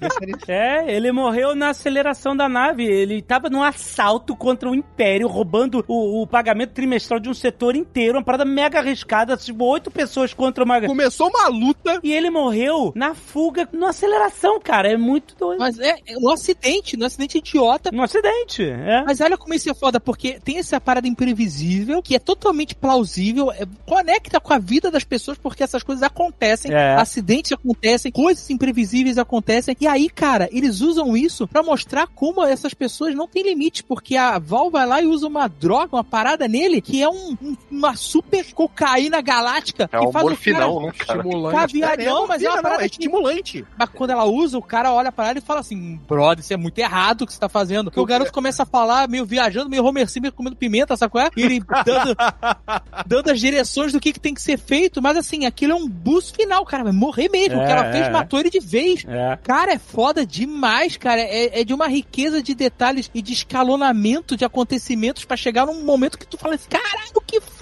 É porque ele era, ele era o cara que sabia como sair. é, Exato! Se ele morresse, acabou tudo. Ele não Exato. ia conseguir fugir. Era um plano frágil, né? Deviam ter ensinado Era outra muito- pessoa a usar aquilo ali. Porque Era muito frágil, porque você vê quando eles estão explicando pro Cassiano que ele chega e, e fala assim: não, vocês sabem como é que vocês vão sair, né? E os caras ficam um olhando pra cara do outro, não, a gente só tá te testando. Porque é, como é que vai botar o peso na nave? Uma parada assim. E eles não sabiam. Eles iam, se não tivessem botado o, o Andor, eles, eles não sabiam como sair. Cair com a nave. A, pa- a parada era tipo exatamente um Real Mary, era uma sorte, era tentar a sorte, né? Porque ele, exatamente como ele já falou, eles só tinham aquele dia e tinha que ter o tempo. Eles não tinham tempo pra se preparar. tipo, Ah, e tudo se encaixa. O Luthen chegar, Botar o cara no time, né? ele não foi recrutar o Andor só porque ele é o personagem principal, ele tem que ser recrutado. Ele foi. é, tudo se encaixa. Ele foi recrutar o Andor porque ele sabia que eles só tinham essa chance, que ele não queria jogar fora. Então ele pega um cara que, ah, esse cara aí eu ouvi falar, esse cara. Ele tinha. Era um contato deles. Você vê que Ferry, pra rede de rebeldes ali do Luthen, era só um lugar que ninguém tava olhando e que eles usavam pra roubar peças é, através de corrupção e tal. Eles, eles deixavam um monte de peças. Era um ferro velho gigante e eles deixavam, né? Roubavam um monte de. pe- compravam um monte de peças de naves e coisas. E, e aquele computador, aquele supercomputador é, imperial, puta, maior plot device maneiro, entendeu? Pô, parece que era aquilo, mas na verdade, ó, eu achei um cara que é um cara descartável, que eu vou pagar, que, né, eu tenho dinheiro aqui, tô sendo financiado, e esse cara pode ser a, a peça que a gente precisa pra essa porra dar certo. Ele é a redundância pra todas as áreas que precisa pro plano, né? Isso. Ele era o líbero, né, do time ali, né? E olha só que foda, quando o, o assalto dá certo e ter essa cena incrível do cara querer roubar o dinheiro com ele e eles estarem sozinhos lá fora e ele não pode ir lá contar. Ele não pode fazer nada, cara. Quando ele puxa a arma e mata o cara no meio da frase de puta que pariu, eu levantei, caralho, Andor é foda pra caralho, esse cara é foda. Mas é porque esse garoto é matador. É matador, é. Esse cara não puta, não pensa, mas ia dar um no peito ou na cabeça. Tá? É o Teve Han Solo pouco- antes do remaster, ele, né? Muito pouco tiro errado nessa série, né, cara?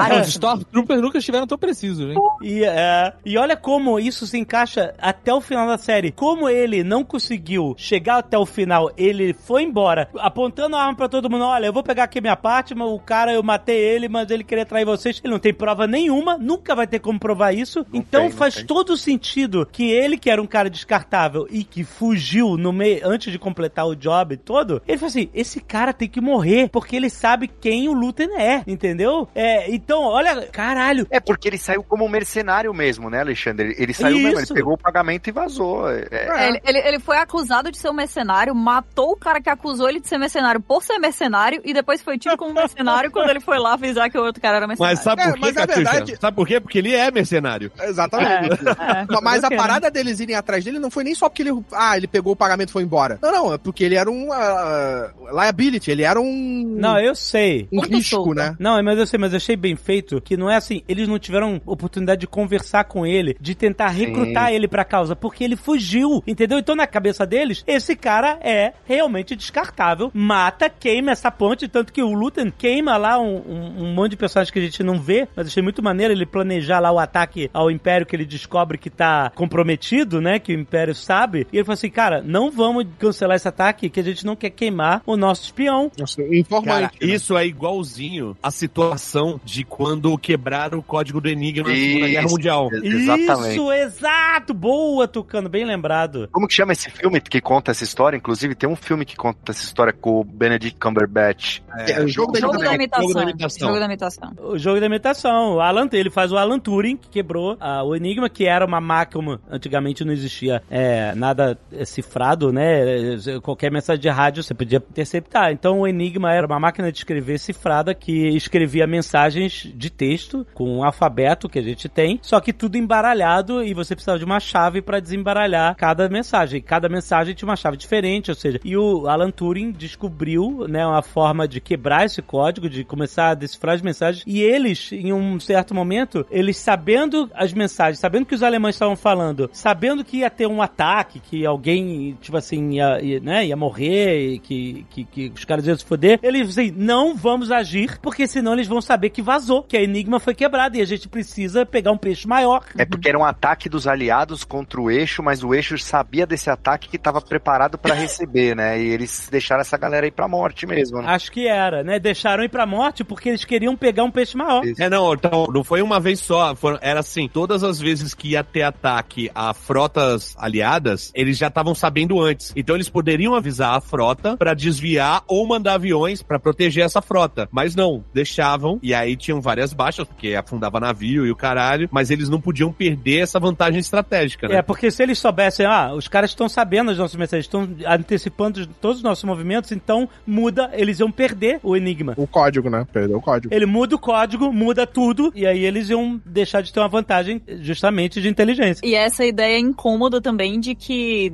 quando a guerra tá nesse nível, não tem espaço só pra nobreza. Sempre tem que ter alguém que. Isso que foi sinistro. Ou pelo menos sempre tem alguém que é, é desgraçado o suficiente Não, pra inclusive, dizer, olha, inclusive o plano do. descarta do... aí, né? É como o Jack Bauer falava, alguém tem que sujar as mãos. É, Não, então, mas Inclusive o Sol Guerreira ficou puto, né, nessa hora. Ele falou, porra, é, eu topo ir lá ajudar o cara. Não, não, não precisa mais, vamos deixar o cara morrer. Aí o, o Sol Guerreira fala, caralho, é, tá Mas, aí- mas no final ele aceita. Não, aceita. mas Não, mas é porque o Lutem é reação inteligente, chega- é o Lutem É- chega e bota nas costas dele, falando, não, então você decide. É lógico, é. É, vai lá então. Cara, é muito fácil você ser nobre quando não é você que tá fazendo aquela decisão que vai impactar no grandão lá na frente, né? Então, Catiuxa, mas até o plano todo do Lutem é questionável na questão moral, né? É total, Ele- total. Não, na verdade, dá pra ver que ele foi completamente corrompido também. Não é só as armas dos inimigos, dos inimigos dele que ele tá usando, né? Ele se viciou nos métodos. Então, mas é porque ele sabe que as pessoas só vão acordar pra aquilo se a situação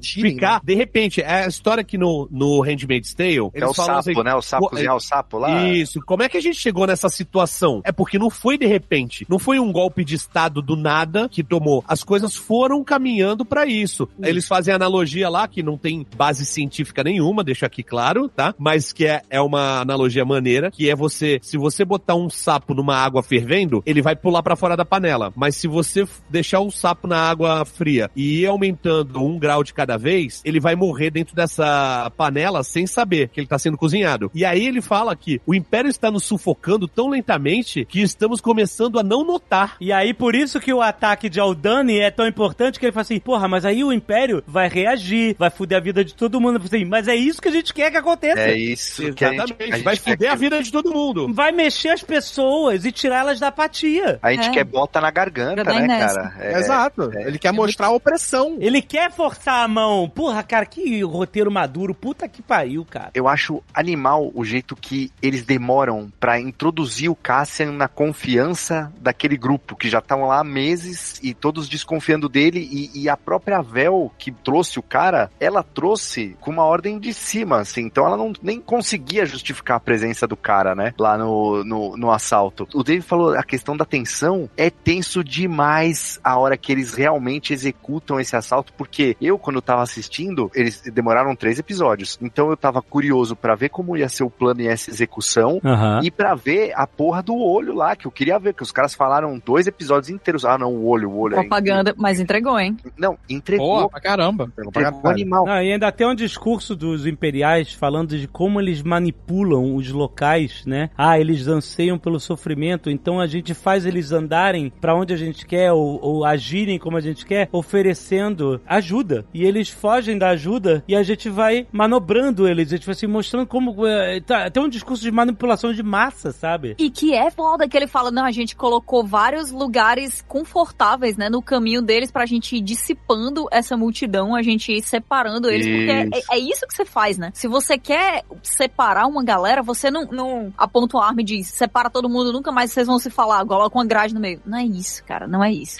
É, porque a no começo eram é que a milhares, galera né? escolhe. Ele fala, eram milhares no começo e agora vem, sei lá, meia dúzia lá. Ele fala um Eram mais de mesmo. 500, agora tá tipo 60 pessoas. Exato, exato. É a parada que os. Estados Unidos não aprendeu, né? Que os Estados Unidos, quando quer fuder um, um país, eles fazem embargo. Quando eles deviam era fazer o contrário, né? Exportar o capitalismo pra corromper todo mundo. Tipo, inunda Cuba de, de iPhone, de, de futilidades e tal, não sei o quê. McDonald's e É, Coca-Cola. McDonald's e Coca-Cola e, porra, tu resolve É, isso aí. mais do que no embargo. Mas isso que o Marcelo falou é muito interessante, porque vocês lembram quando a gente assistiu Obi-Wan e a gente comentou que era muito legal aquele negócio de eles mostrarem a repetição do trabalho dele pra gente entender como aquilo era entediante, que eles Aham. colocaram um pouco mais de tempo naquilo ali e a gente sentiu. Aqui nessa série, eles colocam muito tempo em tudo, eles têm muita paciência pra introduzir cada uma das pessoas, cada um dos processos de abertura, né, do Fala interpessoal David. dos personagens. Fala dela foi? agora. Fala da Não vou falar porque primeiro ela tá desempregada aí de, de, de de rapadura. Caraca! E depois é porque ela trouxe o único momento da porra da série que é ótimo. Aí, viu, ó, cortando peixe. E é ótimo porque a gente sabe que a vida dele é uma merda, né? Exato. A gente valoriza a dificuldade aqui. A gente não quer conforto, a gente não quer conforto. E uma parada muito maneira também do assalto é que eles envolvem a família lá do Imperial, a mulher, o filho, etc e tal. É, verdade, pode crer. Tipo assim, é, é arma na cabeça de todo mundo, brother. É maneiro, realmente, que assim, tipo, a- até aqueles filha da puta nazista tem família, né? É, é, exatamente. E aí todo mundo tá envolvido numa situação em que você, você entende o lado dos rebeldes ali. Você tá torcendo por eles, mas você. Caralho, até onde isso vai, entendeu? Tipo, é duro, cara. E, e o Então, filho, é- ele queria ser artista, né? O filho É, é- queria... é o, é o brilhantismo da direção aí do roteiro de trazer peso em todas as coisas que estão acontecendo, né? Todas as coisas, em todas as coisas. Agora, esse roteiro, essa série, ela não tem Filone, Não tem, é, não. não Jean Favreau, Kathleen... Tá dormindo a Kathleen, tá? Porra, soninho bom, viu? Então a, gente, a, gente, Nossa, a gente pode parar de supervalorizar Mantém. essa galera, né? Pode parar de falar, ah, não, Filone, foda pra caralho, chapéu de cowboy, chega.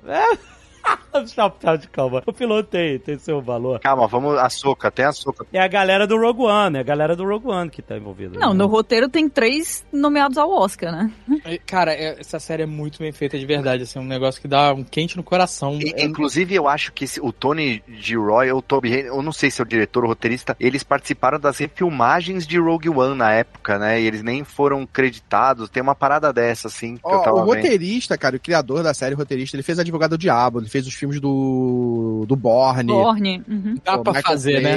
Dá pra fazer fácil. Você sabe o que significa isso, né? Que a Significa greve que dos gente- roteiristas vai, vai doer muito. Não, significa que a gente podia ter tido um bom filme do Han Solo, que a gente podia ter tido uma boa série de Obi-Wan Kenobi, e a gente podia ter tido uma série ok, decente de Boba Fett, mas não. Ah, chega. Ô, Dave, a vida é muito curta. A vida é muito mas, curta. tu- Vamos concentrar em coisas positivas. É, mas solo não foi tão ruim. Solo foi legal, o solo foi legal. Não, começou. sobe a música. Mudança de bloco.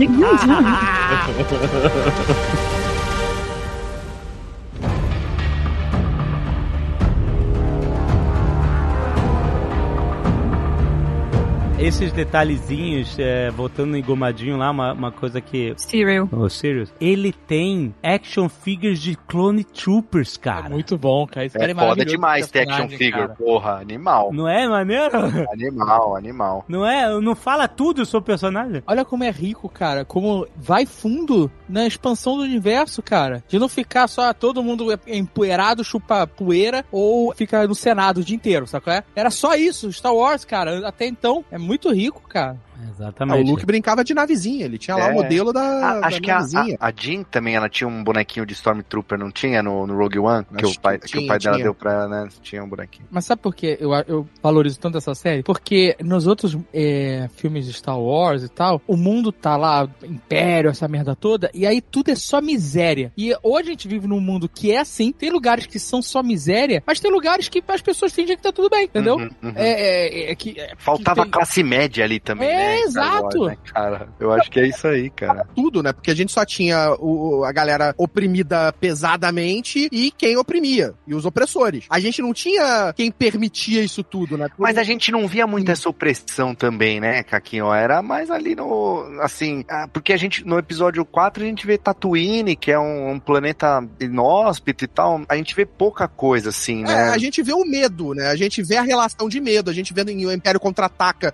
Cara, o Império Contra-Ataca, nesse ponto, tem muita similaridade, que é tipo o Império chegando num lugar de comércio, de, Uhum, de uhum. empresa, que era Bespin, do Lando, tomando conta. E falando, agora a gente tá mandando aqui, olha, agora você vai fazer isso, você vai fazer isso. E o cara não tinha o que fazer. O Lando Uhum. tinha que obedecer. É. Uhum. né? É basicamente, se você for botar o paralelo, é mais ou menos o que acontece em Ferrix. Olha o peso que ganha a frase do Luke no primeiro filme, quando ele conhece é, né, o C3PO, e o C3PO menciona os rebeldes, e o Luke fala assim: Você sabe sobre a rebelião contra o Império? Tipo assim, olha o peso que essa noção que o Luke lá na puta que pariu de Tatooine tinha. Agora a gente tá vendo. Você vê, você vê noticiário em Star Wars, o cara noticiando o assalto lá em- Aldani. Então você vê que essa quebra do silêncio que o Lutem tanto faz, que a gente precisa quebrar o silêncio, a gente precisa forçar a mão dele, a gente precisa fazer as pessoas se revoltarem contra o Império, a gente precisa fazer o Império pisar mais pra todo mundo sentir. Aí que você entende como isso chegou lá no Luke, lá na puta que pariu do deserto de Tatooine. Tatooine, entendeu? E quando ele fala empolgado, você sabe sobre os rebeldes. Aí você entende, você tá entendendo da onde tá vindo isso, cara. Eu acho muito maneiro. Eu acho que essa série, ela deu muitos ressignificados pra própria trilogia original, né? Deu demais. Eu acho legal também o conceito de aliança rebelde. É isso. Porque não é um grupo, são vários grupos, né? Uhum. Que, Várias que se células, unem. É uma, né? Isso, não, e até de classes sociais diferentes, Sim. de contextos diferentes, motivações diferentes. Você tem tanto o, o, pô, o, o Sal Guerreira, né? Que Uhum. é, ajudando, ele faz parte de uma frente ampla contra o Império, né? É, porque quando aparece o Sol Guerreira em Rogue One, a gente achou foda pra caralho, porque ele era diferente de tudo que aquilo que a gente conhecia de, de Aliança Então, Rebelde, né? Ele é partisano. Então, mas aí eu tô, né? Eu tô. Vocês estão com o maluco Luthen lá, Jedi? Uhum. Ah, eu quero ver o Luthen Jedi. Vocês estão com essa maluquice aí. Não quero, não. Eu, eu tô vibrando pro dia que o Sol Guerreira e a gangue dele resolver botar pra fuder. Porque Ah, é. é. só pose, maluco. Os caras estão só fazendo capa de disco de gangsta.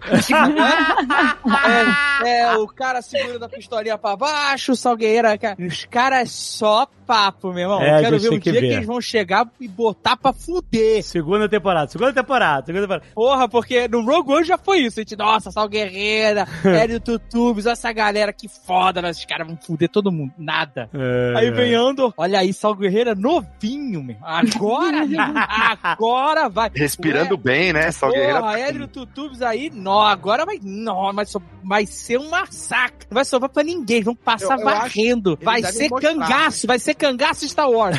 Nada. Eles devem Nada. mostrar o que, que vai causar os problemas dele. Que eu não lembro, eu acho que não mostra no- na- nas animações, né? Então acho que eles devem mostrar nessa É, série. mostra algumas coisas, né? Não, não. É na segunda temporada. Segunda temporada a gente vai ver ele se fudendo e ficar com aquela parada de precisar respirar e tal. Com certeza. Esse, essa cena que o Azagal quer ver vai existir e ele vai se fuder pra caralho. E, e aí, assim, passou ali o assalto, ele foi curtir a vida ali, né, no- na praia, foi pegar uma prainha ali em Santos, né, Tucano? Foi ali, beira-mar e tal, A praia de escada, maluco. Olha aí como é que é Star Wars. com a moça lá, é suíte, belo chuveiro e tal, guardando É uma parada ali. que eu falei pra Bárbara quando a gente tava vendo. Eu falei assim: caraca, tem até turismo. Tem É. turismo. É, Tem cara, tem a galera que tá tão alienada à rebelião, o império, que tá tomando um solzinho ali, velho. Alienígenas alienados tomando sol. E isso é uma parada que. Uma das poucas coisas que Last Jedi trouxe de bom, assim, eu acho que pro universo, foi essa ideia de lugares em que, cara, não tá tendo guerra. Uhum. Lugares em que tá todo mundo de boa, curtindo, gastando dinheiro. É até mencionado o cassino, né? Cantobite é mencionado, né? Canto baita. Canto baita. E aí, cara, é um momento desesperador, porque ele realmente não fez absolutamente nada. É. Imprevisibilidade. De do novo aí, nada. do, de de, novo, graça, cara. de graça, Ele do tá nada. andando na rua, cara. Na verdade, a ordem é prende todo mundo porque a gente precisa de mão de obra. Mão de Isso, obra, sim. É isso? Que é, inclusive, tem uma parada com uma, uma analogia ao sistema carcerário da- dos Estados Unidos. Aham. Onde alguns estados permitem, permitem não, tem trabalho escravo, É, né? Trabalho forçado. Exato, exatamente. É, na- e isso aconteceu na Segunda Guerra também, com o trabalho escravo para construir armamento. As V2 eram todas construídas em bases dentro de montanhas por um monte de pessoas escravizadas, que eram prisioneiros, né, de guerra, do regime nazista, e eram obrigados a construir as, as peças que faziam as, v, as V1, as V2, etc. E é muito óbvio, eu imaginei, a gente descobriu na, na cena pós-crédito para que, que que era que eles estavam construindo. Ah, Cara, sim, isso faz todo sentido com uma pequena palavra. A, a Estrela da Morte está atrasada. Sim! A, a É. entrega da Estrela da Morte está atrasada. Por quê? Porque a galera está se rebelando. É, tem que acelerar, exatamente. Trabalho escravo. Então mantém os presos presos. E a gente tava falando daquela coisa de empurrar até o limite, de fazer com que as pessoas, né, que o, que o Luthor faz isso, que, né, que é, não, não, a gente tem que fazer o Império revidar, fazer o Império botar a bota no pescoço. E é isso nas prisões também. E aí quando eles descobrem na prisão que não tem escapatória, você tem lá a sua data de saída, mas é a sua data de saída pra outra prisão. Não, o que eu achei brilhante, Caquinho, é que assim, eles não precisam nem de gerente na prisão, porque os próprios presos se organizam pra diminuir a própria pena e poder sair logo e tal. Então, assim, cara, Cara, isso é um paralelo até com o campo de concentração, com que você tinha pessoas de dentro, né, que eram colocadas pra tomar conta dessas pessoas. Não, mas qualquer processo de escravização tem isso. Eles É, pegam alguns é. pra botar como, como Como líderes ou como líderes. capatazes. Ou... Então eles, eles precisavam de pouquíssimos recursos do Império ali, de soldados, enfim, de Nenhum, verdade, verdade, né? concentração, Na verdade, cara? nenhum. É, Tanto que quando eles se rebelam, você vê que, pô, não tinha ninguém ali pra. Não, pra eles, con- eles controlam pelo medo e pela Isso. certeza de que eles estão sendo observados, mesmo quando eles não têm recurso pra deixar essa galera sendo observada o tempo inteiro. Eles não comentam as Isso. coisas escondidas, eles não conversam, porque eles acham que estão sendo escutados. Tanto que o Cassian é o cara que fala assim: eles não ligam, ninguém tá ouvindo, vocês não são nada pra eles. Pode falar, cara. A gente vai falar mais pra frente, mas no discurso da Marva, Uhum. ela fala uma parada que tem a ver com o que acontece na cadeia, né? A opressão é a máscara do medo. A necessidade de controle desesperada é, é antinatural do Império sobre o- a galera que tá oprimida, tá ligado? Então eles têm que fazer o medo, porque eles sabem que se a galera perder o medo, é muito mais gente. Acontece o que aconteceu no Haiti, tá Uhum, ligado? uhum. O, o Haiti, quando os espanhóis foram pra lá, acho, não sei se, não, acho que foram os franceses. Os franceses foram Aí pra tinha lá. França. É, eles começaram a comprar uma porrada, aí tinha uma ilha, né? Começaram a comprar uma porrada de escravo, levar escravo pra lá. De repente, era 90% da população da ilha era escravo, e eles falaram assim: gente, tem meia dúzia de branco ali, vamos dar um cacete neles e tomar o poder do Haiti, tá ligado? E é o que eles têm medo do que aconteça. Então eles têm que é, impor o medo, né? É, fazer, fazer eles sentirem que não tem nenhuma esperança, né? Mas essa parte que tu falou é do manifesto do Nemec, que eu achei uma das coisas mais, mais legais, né? Como eles colocaram um personagem idealista que tá pronto pra aceitar uma pessoa de fora, porque ele vê nos olhos daquela pessoa a, a chama do revolucionário, né? E nessa parte, quando eles falam o manifesto dele, é muito bonito, que ele fala que a liberdade é uma ideia pura que ocorre espontaneamente, né? Enquanto a necessidade imperial de controle é, é desesperada porque ela é antinatural, ela requer esforço É. constante pra se Nossa, manter isso assim. é foda demais. Foda demais. Essa série tem discursos incríveis, cara. Momentos de falas que são muito fodas, cara. Essa do final, a da Marva no final, puta que pariu, termina Cara, com aquele Fight the discurso dela. Empire. Esse garoto aí do O- manifesto, ele o- me lembrou. O, o Luton, o Andy Serkis. Caraca, maluco. Essa série é muito foda. Deu me livre. Esse garoto do Império, ele me lembrou aquele menino do Matrix, né? Que ele era o, o sonhador, O né? O, né? o, o- o hacker ali do, do Aham, Matrix, que aham. acaba também morrendo na, na primeira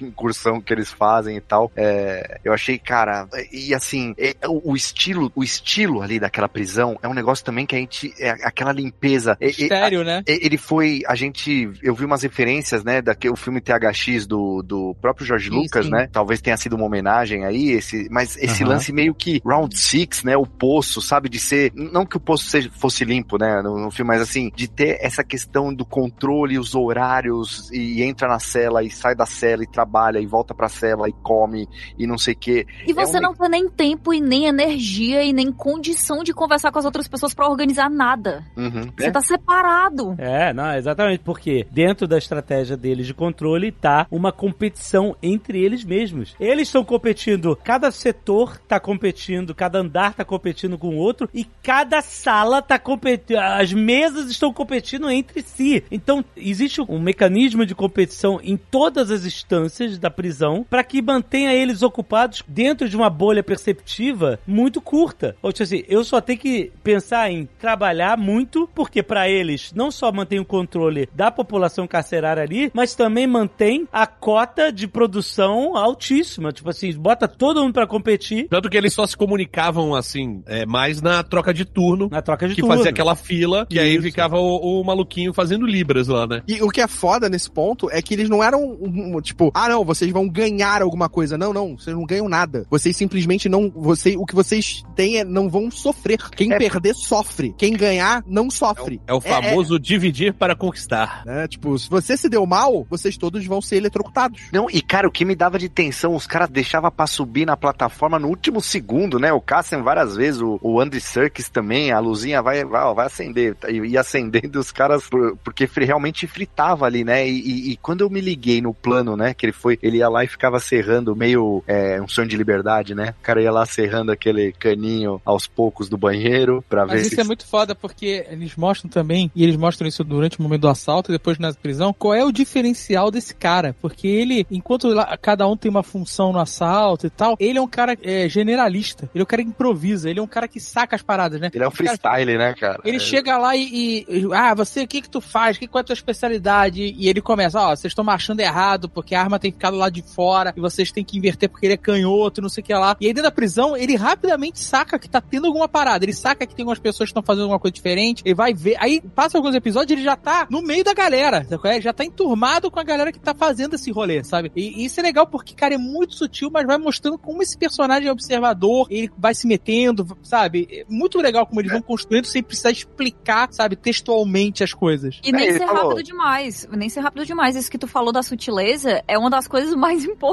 aqui. Porque teve uma hora que eu fiquei com medo. Naquela hora que ele chega na prisão e aí ele vê a galera montando aquilo e eles estão perdendo, eles estão pra trás. Aí eu fiquei, vi. Vão colocar uma cena que ele descobre como montar o negócio de um jeito revolucionário e aí vão dizer pra gente que o Cassian é um grande estrategista. Hum. E não acontece isso. Ele só Uhum. tá desesperado. Mas é, essa construção dele ser um cara foda é maneira porque ela vai sendo feita aos poucos nos flashbacks. No, no momento em que a gente tem no presente o próprio Luthen indo atrás dele e a gente vendo, não, ele estava atrás dele porque ele entende o quanto o Cassian é bom no que faz. E aí, durante a prisão, a gente tem um pouco mais disso. E aí a série vai até o último episódio construindo o Cassian sabe fazer essa porra. O Cassian entende o que tá acontecendo, ele consegue visualizar. Cara, o modo como ele no último episódio entra na cidade e, e- e não enfrenta nada e consegue soltar ela e ir embora tranquilo, pra mim esse é o ponto. Ele é foda pra caralho. É, não, ele, ele que se ligou ali que ele, pô, vou, vou gerar um vazamento aqui, esse chão dá choque, eu vou dar um curto nessa porra inteira aqui, né? Não, isso não foi a ideia dele, ele só apro- apropriou da ideia. É, quem, Os que deu a ideia, estavam- então? Ah, a galera já tava pensando nisso, que tava, A- a galera- trabalhando nesse negócio. É, né? a galera tava observando que a plataforma não, não tinha choque. O elevador não tinha choque. Ah, É, o o- elevador, é, não, elevador. não dava choque. O, o cara tava, não tinha bota, né? Ele não usava bota, não era isso? O jeito era pular lá, lá pro elevador pra não tomar choque. Não, não, mas até aí pra gerar o curto lá embaixo e desligar, realmente desativar mesmo o negócio, porque eles sobem na, eles sobem nas mesas, né? Também É, pra a parada Isso, era, isso. eles tinham entendido que quando o elevador estava em movimento, as placas não acendiam. Eles não Hum. podiam ativar o sistema ou no, no- no elevador, né? Que era placas em movimento. Então ali não tinha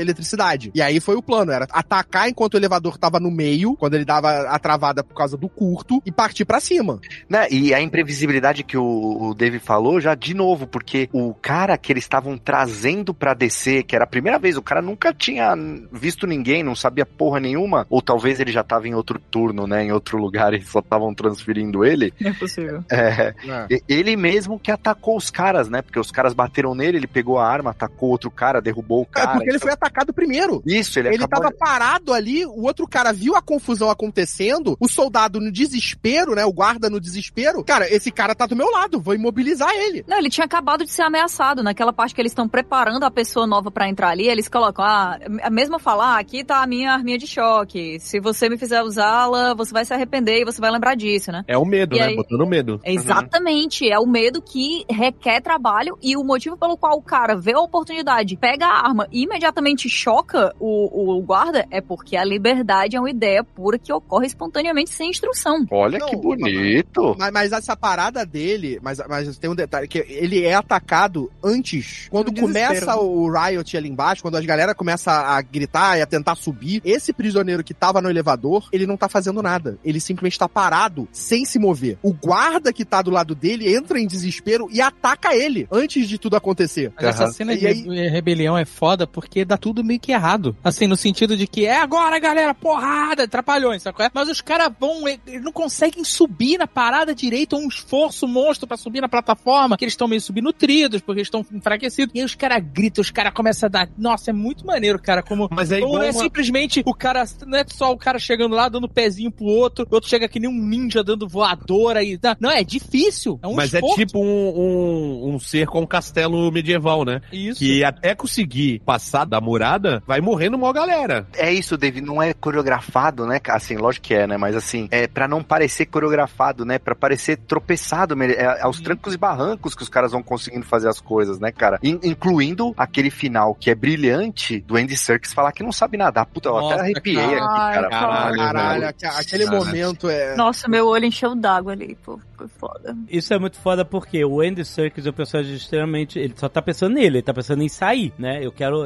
Ó. Mas é, é- mas sabe o que é louco? É porque assim, ele tá querendo sair, mas ele tá. A diferença dele pro Andor e pros outros que estão querendo sair é que ele, ele aceita o sistema porque ele quer sair e a, a maneira que ele enxerga é obedecendo o sistema. É, é isso aí. Mesmo ele estando preso injustamente. Ele fala assim, puta, eu fui preso injustamente, na maioria dali com certeza tava, mas eu vou entrar no sistema. Eu tenho 300 dias, eu vou cumprir meus 300 dias, obedecer direitinho, ser o chefinho da galera aqui, porque aí depois de 300 dias eu saio. Ele tava Uhum. conformado com uma situação merda inacreditável, cara. É um personagem muito rico, cara. É, e, e olha só que foda. Quando eles fazem o curto, né, que ele, ele decide ajudar no momento que ele fica. Quantos guardas tem aí? Cala a boca! Não tem sei. Aí quando eles descobrem toda aquela treta do cara foi transferido pra prisão. E aí quando descobriram isso, teve uma. né, mataram todo mundo, né, pra não. E foi, e foi sem querer, né? E- E, foi não, sem querer, e porque foi sem querer. foi o médico que fala, né? Então, mas você vê, tudo isso foi causado por causa de Aldani. Porque o Império começa a apertar a mão por causa de Aldani. E ele fala assim: ó, mudou tudo aqui por causa desse assalto. Ou seja, o Andor, o que ele fez antes, influenciou todo esse sistema. E a rebelião da prisão só aconteceu por causa dessas mudanças. Porque o Império apertou a mão e eles acabaram perdendo o controle. E o Andy Serkis, quando ele descobre que ele não vai ter saída, aí ele fala: não mais que 12 guardas em cada andar. Ele tinha informação, ele tava guardando porque ele queria manter no sistema. Mas quando ele descobre que ele não tem mais saída, olha só que foda. Ele decide ajudar, ele decide ser, assim, até aí ele tá sendo egoísta. Aí começa a nascer um pouco de altruísmo. E quando acontece o curto, todo mundo sobe na mesa, que tá tudo cheio d'água, né? Os caras vão ligar e ele não sobe na mesa. Ele não sobe na mesa por quê? Pelo menos a, minha interpretação. Na cabeça, ele tava lá vendo todo mundo subindo, porque na cabeça dele, ou o plano dá certo, ou ele morre ali, entendeu? Porque, tipo assim, é isso. Ou vai dar curto e não vai funcionar e a gente vai viver, ou eu não quero nem ver o que vai acontecer. Eu vou morrer agora. Ô, Alexandre, você e o Azagal falaram sobre egoísmo e tal, não sei o quê, mas no final das contas, não tem altruísmo ali, não. É, as pessoas se unem, mas porque todas elas querem elas saírem. Sim. É, não, não tem ninguém se sacrificando pro outro sair. Mas eu acho que isso muda no momento que eles chegam lá no- na, na saída e ele fala, eu não sei nadar. Então, tipo assim, ele sabia que ele não tinha saída. Ele, não, ele não sabia qual era o final do, do plano, porque não tinha plano, né? Não, não tinha plano. Ele tinha plano pra sair do- da sala, mas é, eles não sabiam o que, que eles iam fazer. Ué, mas ele, ele chegou por fora da cadeia, ele sabe que lá tem mar. É, aquela era a entrada. A Não, gente viu que aquele tem lugar mar, ali. sim, tudo bem. Mas, eles podiam ter pegar uma nave. Um barco, que é, um nada barco, eles. alguma coisa assim. Ah, mas não tem nave. Vai ter uma nave esperando durante a rebelião? Claro que não tem nave, cara. Muitas vezes tem. Não, mas aí na hora que você tá Em fugindo, Star Wars normalmente foge, né? tem, né? Normalmente Star Wars- tem, é. É, você foge. É, de novo, essa série tem essas sutilezas, esse detalhe. Que é o, o, di- o diabo tá nos detalhes, isso que é maravilhoso. Ah, o negócio da imprevisibilidade, sabe qual é? Eles estão presos, tem aquela rotina, eles não vão sair, aí o velhote lá do, do Squid Game passa mal, aí o médico fala, ah, os caras erraram. Os Squid Game. Sabe qual é? A imprevisibilidade. Os Aham. caras erraram, tiveram que matar um pavilhão inteiro por causa de um erro, e aí isso despertou essa fagulha do cara. Porra, a gente não vai sair daqui nunca essa merda. E aí, quando eles conseguem fugir, os caras estão indo pra saída, e aí Star Wars é isso, né? Estaria uma nave lá, os caras iam chegar, começar a arrancar mangueira, o cacete, entrar na nave e sair voando. É isso, normalmente. Os caras chegam, não tem nada, mano. Tem um-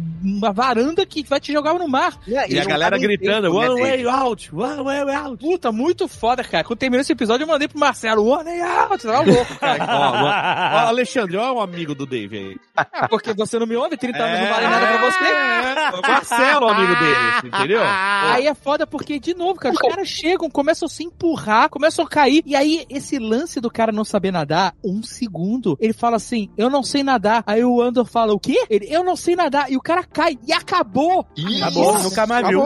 Caralho, velho, não E é tem o maneiro- que fazer, e é cara, não dá pra é- ajudar, não tem, não, não, não existe, cara, não existe. E é maneiro que a, a frase que fica, sem ser o One Eye Out, a frase que fica marcada também é: Eu prefiro morrer tentando derrubar eles do que viver dando a eles o que eles querem. Aham. Mas a frase é do Cassian Andor, né? Não é do Andy Serkis. Só que depois ele, ele repete. É muito bom como em todos os lugares o Andy Serkis é o Andy Serkis, né, cara?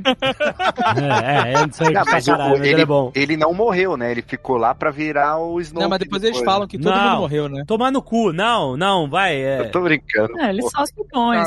Ele virou Snow. Ele já falou isso na entrevista. Ah, a galera ficou teorizando. Não, Neguinho, não tem nada de Snowden. Toma... Não, tô brincando. Mas, mas é sinistro pensar porque tinham, sei lá, 5 mil, sei lá quantas pessoas tinham ali, né? E naquela prisão em si, e eles saem nadando ali e tal, e depois se só vê, tipo, o Cassian e aquele outro cara lá, o Melch, que é o maluco que tem em Rogue One, cara. Ele é, É, ele é. em Rogue Ah. One também. Cara, Então, e aí eu fico pensando, a galera Isso. vai ser, tipo, o aliado do Endor, né? Porque isso é a galera que segue o Endor, que a gente vai ver depois que ele é um líder. Ele é um cara sinistro que, tipo, a galera, caralho, esse cara é foda, porra, a gente segue eles. Porque ele falar, a gente segue. Porque é isso que acontece em Rogue One, né? Ele é que traz a galera toda pra lutar ali naquela batalha final pra ir com a Jen Erso. Esse brother dele é o que incentiva ele a ir atrás, né? Da mãe dele e tal, voltar pro planeta e tudo mais. Ali de- logo depois, né? No episódio seguinte, na verdade. E mesmo escapando, os caras ainda tiveram uma fuga de merda lá. Eles tiveram que ficar pendurado no penhasco, cara. Estilo Avatar mesmo, o negócio ali, né? Ah, Assim, é, É, foi um eles, negócio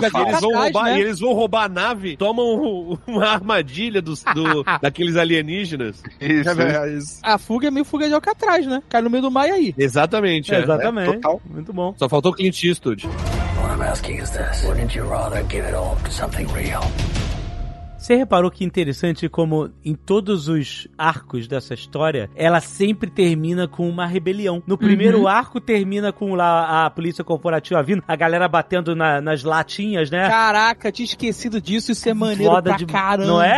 cara. Não, não é tão maneiro assim, não. Não é tão maneiro assim, Que não. isso, Porque- jovem? É, porque é foda, fica uma expectativa, um suspense foda. A Marva chega e fala: o foda é quando para de bater. E a gente fica falando assim: maluco! Quando parar de bater, vai zoar tudo. E não acontece nada. Não, mas aí, bom, enfim. Não, mais ou menos, Aí, dá umas merda lá, né? Não, não, Acontece não, não, explosão, os Pera caras aí. morrem. Ela entra na mente do cara. Ela chega e fala assim: tá sinistro, né? Esse barulho? Tu tá preocupado, né? Mas a parada é quando para. E aí o cara fica desesperado, tá ligado? É, Mas eu acho que é muito mais Aí a gente game dela do que qualquer outra coisa. Mas é, é mind game, é mind game.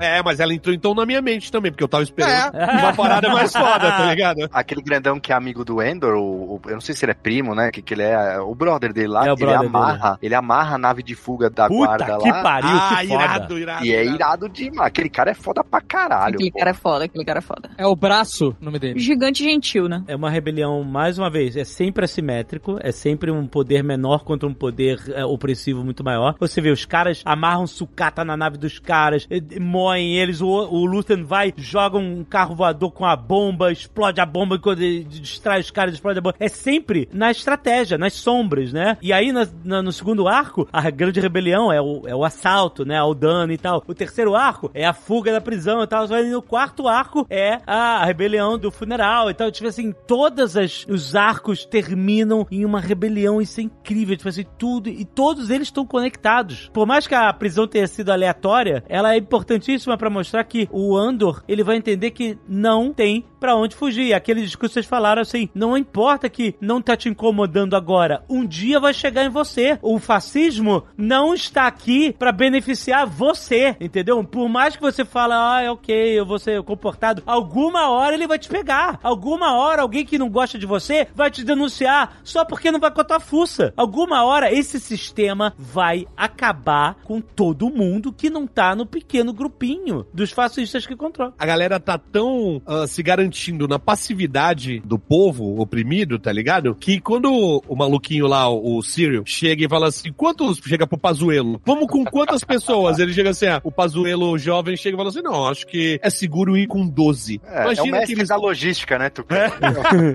eles vão com 12 caras pra... é, É preciso pegar um cara, né? Não, não, mas tipo, eles estão se garantindo que é pra pegar um cara só, que ninguém vai É. se rebelar. Sim, mas é, mas, ué, mas é, é- isso é uma operação policial na favela. É isso. É basicamente isso. Exatamente, é. É, essa cena foi isso. É tipo, você vai Black Hawk Down, ou, enfim, a realidade do Brasil que a gente conhece. Caraca, eu falei exatamente isso, Black Hawk Down. Total, é total isso, né? Exatamente. Os caras lá na favela, eles acham que, ó, somos as únicas autoridades fortemente armadas aqui, ninguém vai fazer nada contra a gente, né? Até que a galera se rebela de verdade no final, o que é, é, é foda pra caralho. O Nemec fala isso, né? Que naquela hora que eles estão é, sendo perseguidos pelas naves no céu, e aí ele fala, ah, eles, eles mal sabem que uma ameaça de cima nunca vai ser tão assustadora quanto a ameaça que vem de baixo. É, exatamente. A surpresa que vem de baixo. Caraca, esse é, É o. foda, eu vou, só é vou chamar foda. ele agora de Cal é, Nemec. Cal Nemec, total. Não, ele escreveu o manifesto, né? Pô, o cara tá focado. What I'm asking is this. Wouldn't you rather give it all to something real?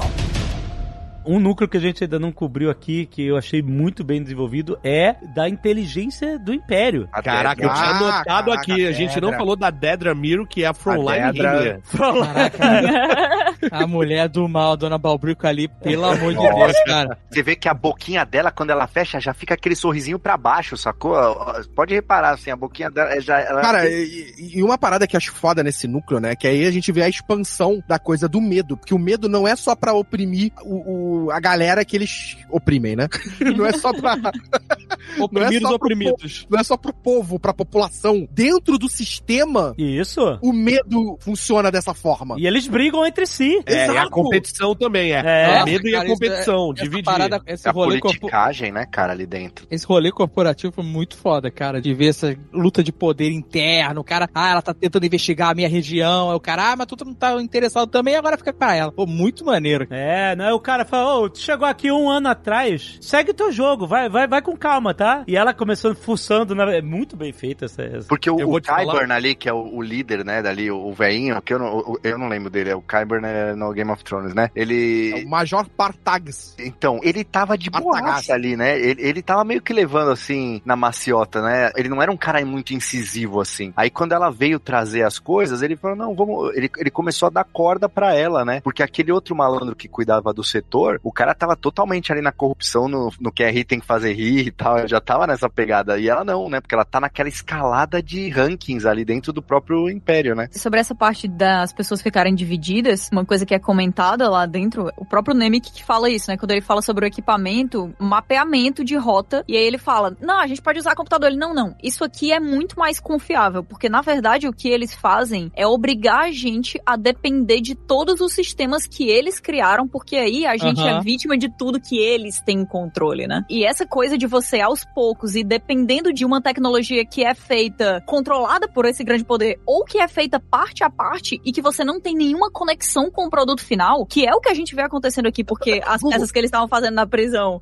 vão acabar na Estrela da Morte. Esse é o jeito certo de falar de Star Wars, cara. Não é só dizer assim, ah, tem a Estrela da Morte. Ah, agora a Estrela da Morte de novo, mas é uma maior ainda. Ah, não, lembrando que existe a Estrela 10 da Morte. mil na... Tipo assim, a Existem gente fala de 10 Star mil Wars, naves tipo, agora. Vai ter, a- daqui a pouco aparece Darth Vader, tem outra Estrela da Morte. outra- Essa, é isso que a gente quer saber, porque essa é a base de, de um dos maiores clássicos de ficção científica, que é Fundação. É como a, humanidade foi sendo levada à ruína, porque as pessoas foram perdendo o conhecimento do simples, porque elas estavam dependendo muito do complexo que é manufaturado em, em outros lugares, e peças que são feitas aqui, que são levadas para outros cantos, que são, que, que junto com outra peça, que ninguém é mais conectado a nada, a gente não tem mais domínio sobre nada que faz a nossa vida funcionar o tempo inteiro. Caraca, Kátia, eu tô. Entrou em depressão agora. Eu tô meio arrepiado aqui, cara.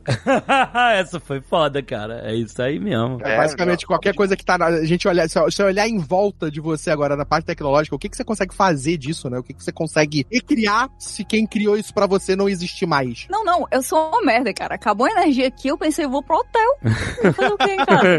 Acender uma vela? Vou fazer o quê? Não, mas é isso. Acendeu uma velha e a no gente manifesto comunista. na- naquele nosso rage que a gente deu, um- um- aliás, maravilhoso aquele programa do, do episódio 9 lá, de todo mundo puto, que a gente comenta, não, o, Palpatine tinha que ser um empresário, porque o cara conseguiu gerenciar 10 mil naves, né? E, e é tudo muito abstrato. Agora, a gente vê o jeito que é feito, o jeito que é o sofrimento, o jeito que tudo desencadeia tudo aquilo que a gente vê, né, no- nos grandes filmes ali, e tudo isso só en- engrandece até aquela porcaria daquele filme lá, que você, pô, imagina quantas pessoas precisaram sofrer e se fuder pra fazer as 10 mil naves. É. Não, não, não, não, não, não, não vou deixar isso não. Nada de redenção pra episódio 9. Cala a boca. Marcelo, vocês têm que tratar de verdade mesmo. Exato. Exato. Exato.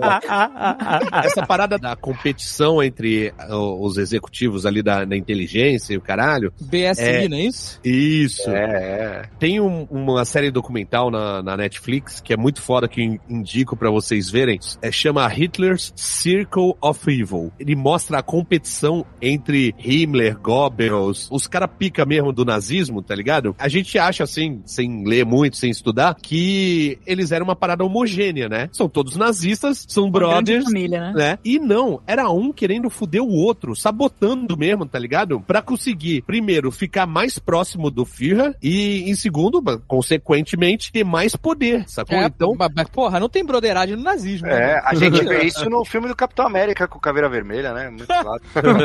É, cara, pois é. É, mas assim, todo esse estado policial, toda essa parada de, de inteligência, espionagem, contra-espionagem e tal, é tão interessante, bem desenvolvido, que tem todo um rolê que a gente não vê, que a gente só ouve eles falando, que é eles pegarem o piloto da rebelião, torturarem o cara até ele cuspir lá o plano de ataque deles, de botarem o cara na nave e jogarem pra fingir que foi um acidente no hyperspace, pros rebeldes acharem o cara, pra eles não saberem que o cara... E até o ataque. A gente não vê nada, mas é tão bem feito. O que a gente tem, a perspectiva que a gente tem sobre todos esses ataques da rebelião, é a perspectiva da BSI lá, que é, eles estão naquela sala branca, lidando com informações. Números. É, números e informações. A gente não precisou ver a nave no espaço sendo atirada com um cara morto lá. A gente precisou ver, porque a gente estava sendo conduzido pela narrativa deles, da inteligência. Eles não veem nada, são os burocratas, são os caras que se reúnem para ficar fazendo relatórios. E uma coisa que é foda é que você vê nessa coisa da disputa entre eles, eles queriam resolver logo essa situação e arrumar o culpado pelo roubo da parada, tipo, descobrir quem era o Exes, né? né, O, o eixo, né?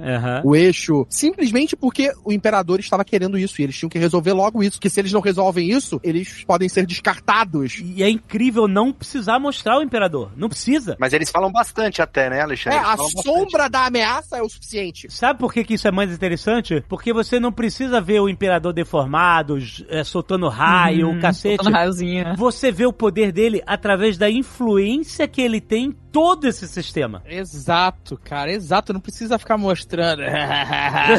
Tem o cara de saco.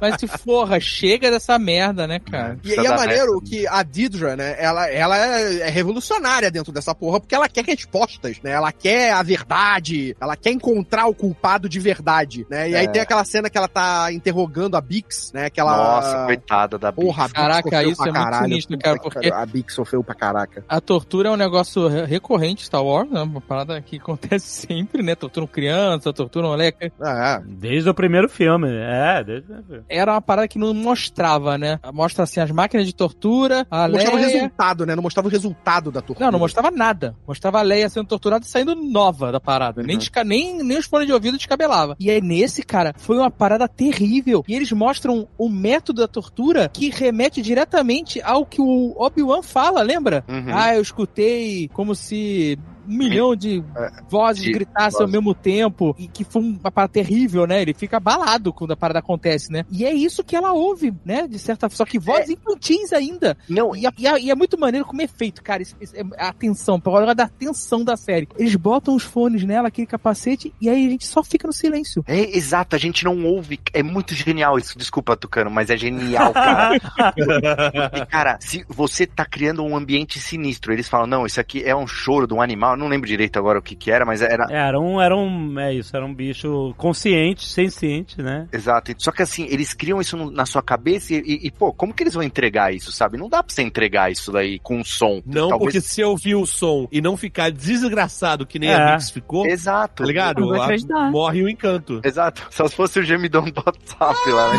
cara? A- Aí, cara. Caraca, se manda. Se a mulher bota o fone e manda um gemidão no zap, maluco. Só que aí quando bota o fone, você só vê o olhar dela em desespero É e, e a face dela meio que caindo, assim, né, em, em sofrimento. Caralho, é, é muito foda, bicho. E a É diferença dela demais. entre antes e depois, né? Porque depois Nossa. ela tá uma casca Ela vazia. tá quebrada, ela tá quebrada. Completamente quebrada. E- mas aí a Dedra, né, nessa cena, tem essa toda aqui, que ela quer a verdade, que ela pergunta pra Bix, né? Esse é o cara, né? Falando do. que vai ser morto lá, que era o chefe da. O da Axis. missão. É, o cara que ele usou como isca, né? Exatamente. Que ele usou como Ah, sim, isca, sim. né? Que ele usou como isca. E a gente fica sem resposta, né? A gente não sabe se ela entregou dizendo que era o cara ou não, né? E isso eu achei foda, porque a gente não sabe. Não, não entregou, não entregou. Eles não sabem que é o Lutem. Não, não, não. Se ela não disse, porque ela pergunta se esse é o cara que você negociava. Ah, você não sabe se ela disse sim. A gente não sabe se ela disse sim ou não, né? A gente não sabe o que, que ela É disse. porque você fica na expectativa dela dizer que sim, porque você pensa, ela ainda pode mentir, ela vai salvar É. a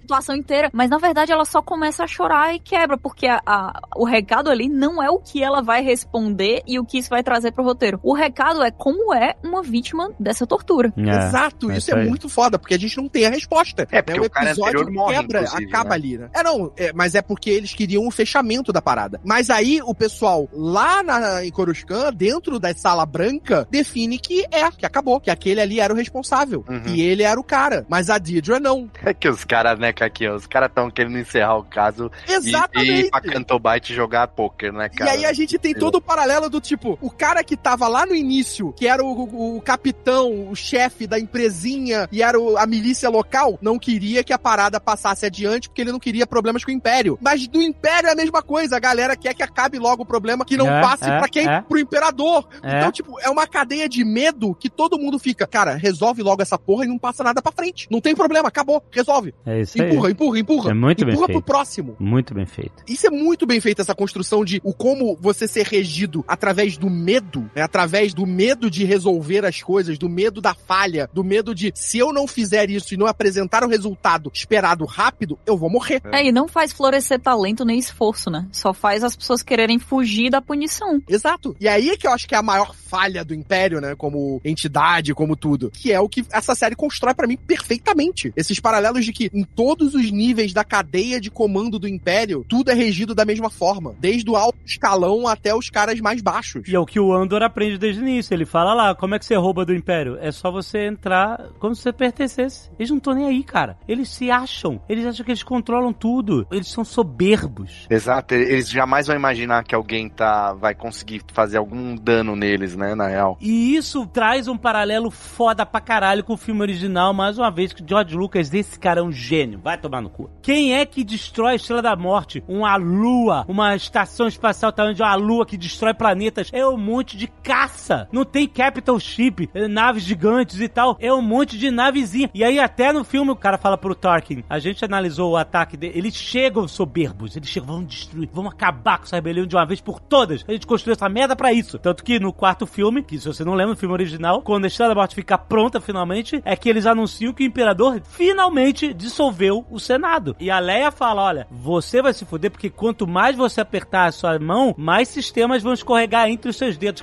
Cara, essa série resgatou o que é a essência de Star Wars, que tava lá desde 1977. Botou um monte de espada de laser, um monte de coisa incrível pra fazer o olho das crianças brilharem e ele criou uma história sobre a luta contra o fascismo que, sobretudo, hoje é mais importante do que todas as outras histórias pra gente receber. E essa série tá na cabeça do que é você criar uma cultura de resistência, de entendimento do mundo que a gente vive, porque não é sobre espaço, não é sobre nave, não é sobre alienígena, é sobre humanidade, é sobre nós. Todas as histórias que a gente conta é sobre seres humanos. Ah, tem muito ser humano e tal, tem pouca. Eu até reparei, ah, tem pouco alienígena, né? Tô- Realmente tem muito mais ser humano do que, sei lá, até no filme original que aparece muito alienígena na cantina e tal. Mas é uma história sobre a gente, cara. É uma história sobre nossas vidas, nossa sociedade. Eu acho que é bem proposital, né, Alexandre, botar mais seres humanos nessa série do Endor, assim, sabe? Sim, é completamente proposital. É co- Principalmente no Império.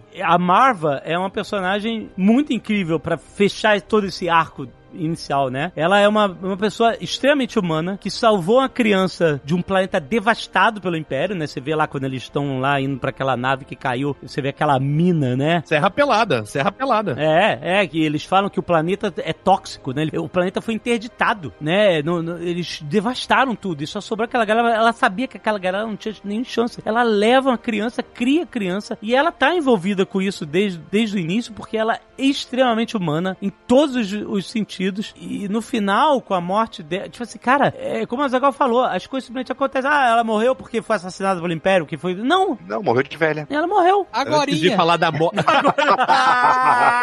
Antes de falar da morte dela, eu acho que. a Pronto, David pode- realizou seu sonho. Jogou o meme aqui no Nerdcast. Parabéns. Antes de falar da morte dela, a gente tem que falar do despertar dela, porque o Império já tinha matado o brother dela, né? O, o parceiro dela, que inclusive ensina o, o Andor a limpar as peças, né? Aparece no, Isso. no último legal. episódio, ele foi enforcado em praça pública. Tanto que ela fala que durante anos ela andou naquela rua até certo ponto e desviava, pegava um caminho mais comprido só pra não passar por onde mataram o cara, né? Olha o valor do flashback de novo aí, que engrandeceu ainda mais aí, né? A gente saber do cara depois, no último episódio depois, né? Na hora que o Andor foge da prisão e volta lá pra buscar a Marva, ela fala: Não, eu não posso ir. Você não pode pode ficar e eu não posso ir. Nossa, é demais isso, Essa cara. cena é foda, essa parte é muito foda. Tá ligado? Primeiro ele chega, não, não, é, eu entendi, você tá cansada, amanhã cedo a gente vai partir e tal, não sei o quê. Aí chega no, no outro dia, ela fala assim, não, não, eu vou ficar. Não, mas como você vai ficar? Não, é porque eu, eu sou da rebelião agora. Eles estão na nossa porta, né? Ele, É. porque, porque, querendo ou não, Tucano, ela tava. Ela era, né? Já tava mais velha, obviamente, e ela tava mais tranquila, porque ali era um fim de mundo e tal, não, não tinha tanta, né? Assim, o Império tava ali, mas. Não tinha a- presença, na verdade, do Império. tinha O Império- presença, não né? tinha Então- presença do Império. Então, quando essa repressão voltou, voltando ali o que o Alexandre falou desde o começo, né? O fato que foi puxando e o Império apertando e as coisas crescendo, isso voltou pra ela e ela teve realmente esse despertar aí. tá Então, falando. e isso representa também o despertar de outras pessoas que era o que o Lutem queria, né? Uhum. E é a Exato. parada do. Estamos começando a não notar que estamos sendo oprimidos. E é, é muito foda esse despertar dela, né? É a quebra da inércia, né? Se existe uma pessoa, que é o que ela fala, se existe gente corajosa o suficiente pra fazer isso, então existe esperança. né? Se, Aham. se alguém quebrou essa inércia, eu tenho o que fazer aqui. É. Mas a Marvel é uma personagem muito especial porque. Foda demais. Cara, ela me fez chorar umas quatro vezes ali. Ela é foda demais. Quando ele fala assim, ah, mas se eu for embora, eu só vou ficar preocupado com você o tempo inteiro. Aí ela fala assim, mas isso aí é amor. Isso aí é amor e você tem que sentir isso na É, vida. foda demais, foda demais. Nossa, caralho. E tem outra parte que não é ela que fala, quem fala é o, o grandão, que, mas que é um Braço. recado. Braço. É, braço, né? Que é Só o que o braço recado do dela. É o recado dela pra ele. Que ela falou assim: não, é, é, ela sabia que você estaria aqui. Ah, e é, ela puta, é sabe foda que você, Essa parte você já é o que você tem que ser. E você já sabe o que você tem que saber. E se você estiver no caminho certo, você vai ser uma força imparável do bem. E ela diz sobre sentir, né? Porque ele tava falando essa coisa, eu não tenho como ir embora, porque senão eu vou ter essa coisa. Ela fala, não, isso aí é só o amor, que é o que ele sente. Aí ela fala, sabendo tudo o que você sabe e sentindo tudo o que você sente, você vai ser uma força imparável pro bem. Porque depende, cara, depende do amor, depende da paixão. Esse é um trabalho obrigatoriamente passional dentro daquela situação que eles estão. É, é foda. E o braço fala pra ele, né, que ela diz que não há erro que ele possa cometer que vai fazer ela amar ele menos, né? Então, Nossa, É, cara. foda, é-. Não, os roteiristas, putz grila, cara. Esses caras podem comemorar. É, Eles- Esses aí podem escrever, escreve a frase, ba- caraca, essa ficou foda, hein? Exato. Pega o marca-texto aí, caralho. É, é. Bota no tijolo, bota essa frase no tijolo. Puta. Agora, se na próxima eleição nos Estados Unidos o- os republicanos entrarem, essa série é cancelada, hein? Que é tudo comunista esses porra aí. É, Você vê tudo isso porque é a culpa que ela carrega de ter maltratado tanto o Harry Potter. É verdade. Tia Petúnia. Cara, E a aliás, Petúnia, maluco. Cu- Curiosidade bizarra, já ainda falando. O, o velho que morre lá em Narquina 5, né? O tava trabalhando ali, o prisioneiro. Ele é o cara que o Michael Keaton pega pelo pescoço e fala que ele é o Batman. E No Batman. Ah, é Mentira. verdade, é verdade. Caralho! Eu assaltei o batedor de carteira. Eu tava reconhecendo esse cara. Pô, what are you? É ele, cara. I'm Batman. O primeiro I'm Batman que a gente ouviu no cinema. Caraca, foi com esse cara, maluco. Que loucura.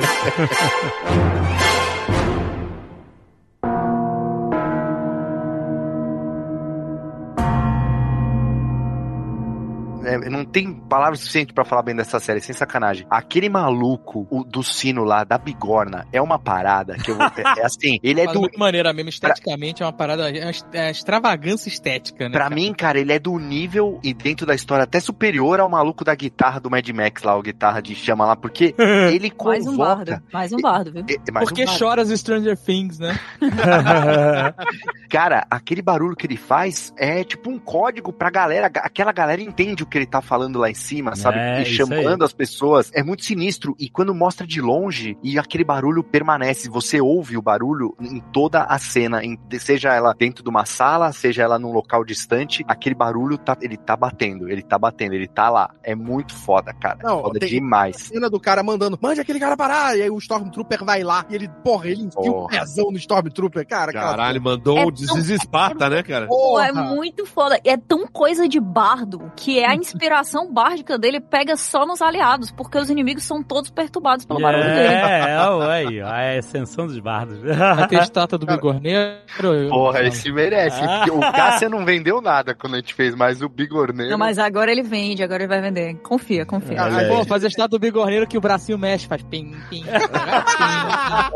A gente tem a cena da cinta, da cinta Cass, que é a. Cintaralha. Cintaralha. Quando Pô, ela ela, mata mata. Porra, aquela cena que ela matando o cara também achei foda. Eu achei Ne- maneiro, mas eu tenho um problema, porque depois de Punisher, uma facada só pra Ah, mim nunca é o suficiente. pronto. tá? Ah, pronto. É, eu também achei a faca muito pequena. É pequeno, é uma facada só. você ela faz três ou esfaqueia, quatro. não, mas ela é três ou quatro. a faca, roda a faca tá, e tá, sobe.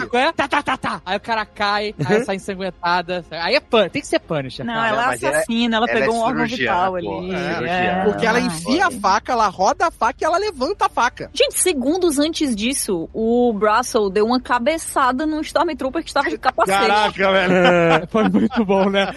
Os uniformes dos Stormtroopers são nada. Cara, eu tenho. É papelão, cada, cada cara. vez mais. Não, não, cada vez mais eu entendo que os Storm, a roupa do Stormtrooper é tipo sensores físicos pra eles sentirem tudo que existe do lado de fora encostando neles, ampliado em umas 10 ou 20 Ah, vezes. tem espinho sabe- dentro, não é possível. Mas sabe o Porque, que, tipo, eles tomam uma desse... pedrinha dos Ewoks eles desmaiam. Eles, É, é, é, essa é a piada. Mas sabe o que eu acho legal do- desse cara, por exemplo, esse personagem, o braço? Essa cena, toda essa cena, todo esse episódio, né? É muito tenso, tenso pra caralho, né? É- mas é muito maneiro, porque esse cara é um cara comum. Ele não é um super-herói, ele não tem arma. E o Andor ainda é meio super-herói, assim, né? Ele, ele tem um estilinho ali, meio Han Solo, tem a pistolinha dele, a barbinha pra fazer. o cara é o tanque, Dave. Ele é o tanque, porra. então, esse gigante. cara, mas esse cara é um trabalhador, cara. É o cara que trabalha lá na, na, É, na desmontagem de nave, sei lá o que, que eles fazem nesse planeta. Mas é um cara que tá de saco cheio de tudo também, sacou? É? E que É, e ele- tá ali pra lutar. E aí, essa cena é muito maneira quando eles estão fazendo o velório. Tá uma puta atenção, fica mostrando as pessoas, sabe? Os caras, o exército. Uma puta atenção, cara. Eles trabalham isso primorosamente. E aí, quando pô, a porrada é franca. E aí, os Stormtroopers nunca tiveram tão bem na vida, maluco. Caraca! Não, eles foi- fizeram o curso aí. Antes desse episódio, o episódio anterior, o, o episódio 11, que a, a gente tem ali, eu acho que o final de alguns arcos, que é, pra mim o, arco do Lutz é fechado ali, né, com a, a fuga dele. Nossa, Você aquela tem- fuga, a gente. porra, Puta que pariu, cara. aquela cena da fuga, toda aquela cena, que é onde tem também o... O traidor, né? Do, o- É. o, espião, na verdade, né? Do, do Império, que a gente não sabia até então. Muito maneiro é, essa dentro cena. cara. da, da, da missão, o, o discurso dele, cara, que é muito foda, que ele, tipo... E a ele parceira dele fala, não vai, que isso é, é uma armadilha. armadilha. Ele eu vou, se for armadilha, foda. Aliás, essa parceira dele é sinistra, cara. Ela que manda nele ali, É. porra. Ela É. tem. Não, ela tá É. meio que de igual pra igual pra ele. Ela tem, tipo, um nível de poder. Mas você vê que ela dá um confronto dela com a prima lá da Momófila. né, Da Kel também A rola. Ah, Bradley Cooper, né? Bradley Cooper, caraca, muito bom. Nossa, é idêntica, não dá. A assistente do Lutem, a, a Cleia, ela é centrada, né? Ele é mais improviso, ele parece que ele é menos racional do que ela, né? Assim, pelo menos foi o que deu pra entender. Eles estão ali meio de igual pra igual no, no, no- ela trata ele pelo menos de igual pra igual, assim, na- nas ordens e tudo mais. Não dá pra saber se tem alguém acima ou se eles são uma célula. A- aparentemente ele tem mais gente ali envolvida, né? No, no- É, ele é tipo uma célula, assim como o do Sol, do outro cara que é sacrificado na série. E, e uma coisa que eu acho foda é essa construção dele, né, do Luthen, que a gente tem quando ele aparece lá nos primeiros episódios, indo falar com o Andor, salvando o Andor, e depois ele na nave. Aquele momento da. Aquela cena pra mim eu achei muito foda. Que é a construção e da transição dele do rebelde, Amaury vendedor de antiguidades. É, Amaury pomposo. Júnior. Porra! Não, o cara vira o carioca pelo mundo. O Walter. Mercado, porra. Porra, é demais, Mercado. o cara manda um sorriso. O cara é impressionante, ele, porque ele bota a peruca e faz um botox, porque a cara dele, porque tem aquela expressão pesada, né? Aquela pe- pesada que é o César Maias agora. E aí, quando ele bota a peruca, chama que ele fica sorridente, fica, fica agradável. É, exatamente. Até perdoa ele ter um escudo Ganga né, lá na parada dele pra vender. Ele tem mesmo. Outro ponto dessa cena do 11 episódio que ele foge lá do Star Destroyer é a tensão de novo. Ele tá na nave, vambora, acelera aí. É... E aí o computadorzinho falou: deu ruim, amigo. Chegou aí, chegou a patrulha, chegou os homens. Uhum. E ele começa, ah, simula aí o código de não sei o que e, e- e fica uma puta tensão. Ele começa a negociar com os caras, não, olha, não sei o que lá, eu não- já tô. Maneiro, é. É Muita muito atenção. maneiro, que ele sempre o- trabalha a tensão. É um elemento constante da série, tensão. É, é muito maneiro, cara. Você sempre fica nessa parada de, caraca, o que vai acontecer? E o que vai acontecer? Eles vão O que que capturar ele o vai fazer cara agora? daí, né? Não, Exato, eu- uma cara. coisa que é foda no, no- no personagem, e principalmente nessa cena, é a calma com que ele age. Ah, A calma Mas ali ele com deu, ele ali ele tá deu o uma tempo desesperada, inteiro. hein, Caquinho? Ele tem Ali, Cara, de- não tá não. Não, ele, você achou que ele- não? Não. Porra, ele tá calmo a cena inteira. Ele, faça isso, mexe Você vai aqui. comprar essa nave, Marcelo? Puta, eu vou. Essa eu, Eu quero, eu quero essa nave, eu quero. Essa nave é foda. essa eu vou. Essa eu vou. Porra, não tem nem dúvida. Não tem Essa nave era um, um estudo, um- uma opção de Millennium Falcon, sabia? Ah, é? É. Tanto que ela tem elementos da Millennium Falcon, né? Pô, mas ela tem aqueles raios do, do Iron Man, né, cara? Aqueles raios vermelhos ali. Puta que pariu. Foda demais. A, a- coisa que você entende, acho que como desespero, é ele, quando ele tá falando com a patrulha imperial, ele interpreta um cara que tá assustado. Não, não, tá é na hora abor- que. Eu senti meio que na hora que trava o raio trator ali, né? Que ele trava a nave assim, aí ele não tá. Não, quando, deu, quando o raio trator puxou ele ali, deu uma travadinha Ele assim. travou. ele- Travou, travou. Pra gente, certamente deu. Porra, eu tava desesperado, cara. A tensão dessa série funcionou muito em mim. Porque Quando esse cara pode morrer, né? tensão, eu fui- É, exato. Eu ficava, ele podia morrer, cara. Ele, ele não vai estar em, em Rogue One, sacou? É verdade. E é o que tu falou do inesperado, porque a gente tava esperando o momento em que o cara ia dizer, não, foi aprovado aqui o código. É isso mesmo, a nave. E aí o cara fala e o problema não é resolvido. É exato. Ele fala, não, chama aí mesmo assim. Vamos dar uma olhada nisso aí. Treinar, né? É, vamos treinar. Muita polícia no Rio de Janeiro, né? O Tem cara dar- resolveu trabalhar, né? Puta que pariu, né? É, é isso aí. E aí, Aí o cara, resolveu aí o trabalhar cara porque, termina. tipo- E é bom porque o cara consegue fugir no final da cena e os caras ficam com a nave toda fundida. O cara, caralho, como é que eu vou explicar essa É, porra é, e era um agora? Exato. transporte, né, cara? Eles não imaginavam que tinha aquele equipamento todo naquela lata velha lá, né? E, e- E, eles aí, aí que entra essa coisa de mostrar o serviço, né? Ele entendeu. Ah tá, esse aqui é um cara que não tem porra nenhuma. Vamos fazer uma inspeção fodida nesse cara aí só pra mostrar que a gente tá fazendo alguma coisa pro comando. Ele queria um cascalho, ele queria achar o extintor vencido, sacou? É? É, ele queria tipo Uma luz de freio queimada, um É. negócio desse. O kit médico sem atadura, essa porra. É, isso aí, é isso aí. Exatamente. E daí, você vê, essa nave era toda modificada, até que o Andor fala assim, caralho, como assim essa porra entra no, no hiperespaço, sabe? Ela né, É, dá a entender Toda que é... modificada. toda, modificada. Agora, ele, ele era muito fodão. Eu, uma coisa, assim, não, não, não vou reclamar, não vou reclamar. Mas eu achei meio estranho o Endor encontrar ele lá no final, assim, não Gente, deu nem. antes- Qual é o nome do Andor? Porque a gente falou tantas coisas. Cassian. Cassiano. Cassiano. Não, não, mas o Andor mesmo, Diego- sobrenome. Porque tu, a gente já Diego falou Luna. Andor, Andor, Andor. Ah, depende Ah, é, é, É, depende do Endor. sotaque, né? Pra gente é do Andor. Endor. É, é isso. Andor, Aí, Endor. pra eles, é Cassian Endor. É que o nome dele era Cass, né? O nome, Cass. nome de nascença. Queria muito no cassino. What I'm asking is this. Wouldn't you rather give it all to something real? E aí, a gente chega no, no final do quarto arco com mais uma rebelião, que é a mais significativa ali. E é tão legal como a escala de tudo é pequena, se você parar pra pensar com tudo de Star Wars, Estrela da Morte, planetas, Império, essas coisas. A escala da rebelião é num planeta local ali, em Ferrix, né? Onde ela, já morta, já né, cremada e transformada num tijolo, que aliás o braço dá na cara do, do Imperial, amava. Caraca, eu achei muito maneiro o cara bater com um tijolo. Um- com tijolo de tipo. Eu, eu quando morrer, eu quero virar um tijolo. Deixa registrado aqui. E agredir meus inimigos. né? Porra, perfeito. joga na cara do inimigo. E ela tem esse discurso que, mais uma vez, de sensibilidade dos detalhes do roteiro. Quando ela se refere ao Império, ela se refere como uma ferrugem. Eles são uma sociedade de sucateiros. Faz parte do vocabulário, da cultura deles. Olha que maneiro isso tá dentro do discurso dela. É uma ferrugem que se espalha, uma doença que vem no, no centro da galáxia e chegou aqui. E eles vieram pra ficar. Eles não vão mais embora. Porra, toca aí, toca aí. Há uma ferida que não cicatriza no centro da galáxia. Há uma escuridão que atinge como ferrugem tudo, tudo que está ao nosso redor. Deixa-nos crescer e agora está aqui. Está aqui e não está só de visita. Ela quer ficar. O Império é uma doença que prospera na escuridão. Nunca está mais vivo do que quando nós dormimos. É fácil para os mortos dizerem para você lutar. E talvez seja verdade, talvez seja inútil lutar. Talvez seja tarde demais. Mas eu vou lhes dizer isso. Se eu pudesse voltar, eu acordaria cedo e lutaria contra esse desgraçado. Desde o início. Enfrentem o Império! É assim, esse discurso é muito foda, ele encerra perfeitamente a série. Mas tem vários discursos foda. Isso que é mais incrível dessa série. Mas eu fiquei com medo, confesso que eu falei, nossa, agora vai vir o Piegas, porque não veio até agora, né? Então, assim, a gente.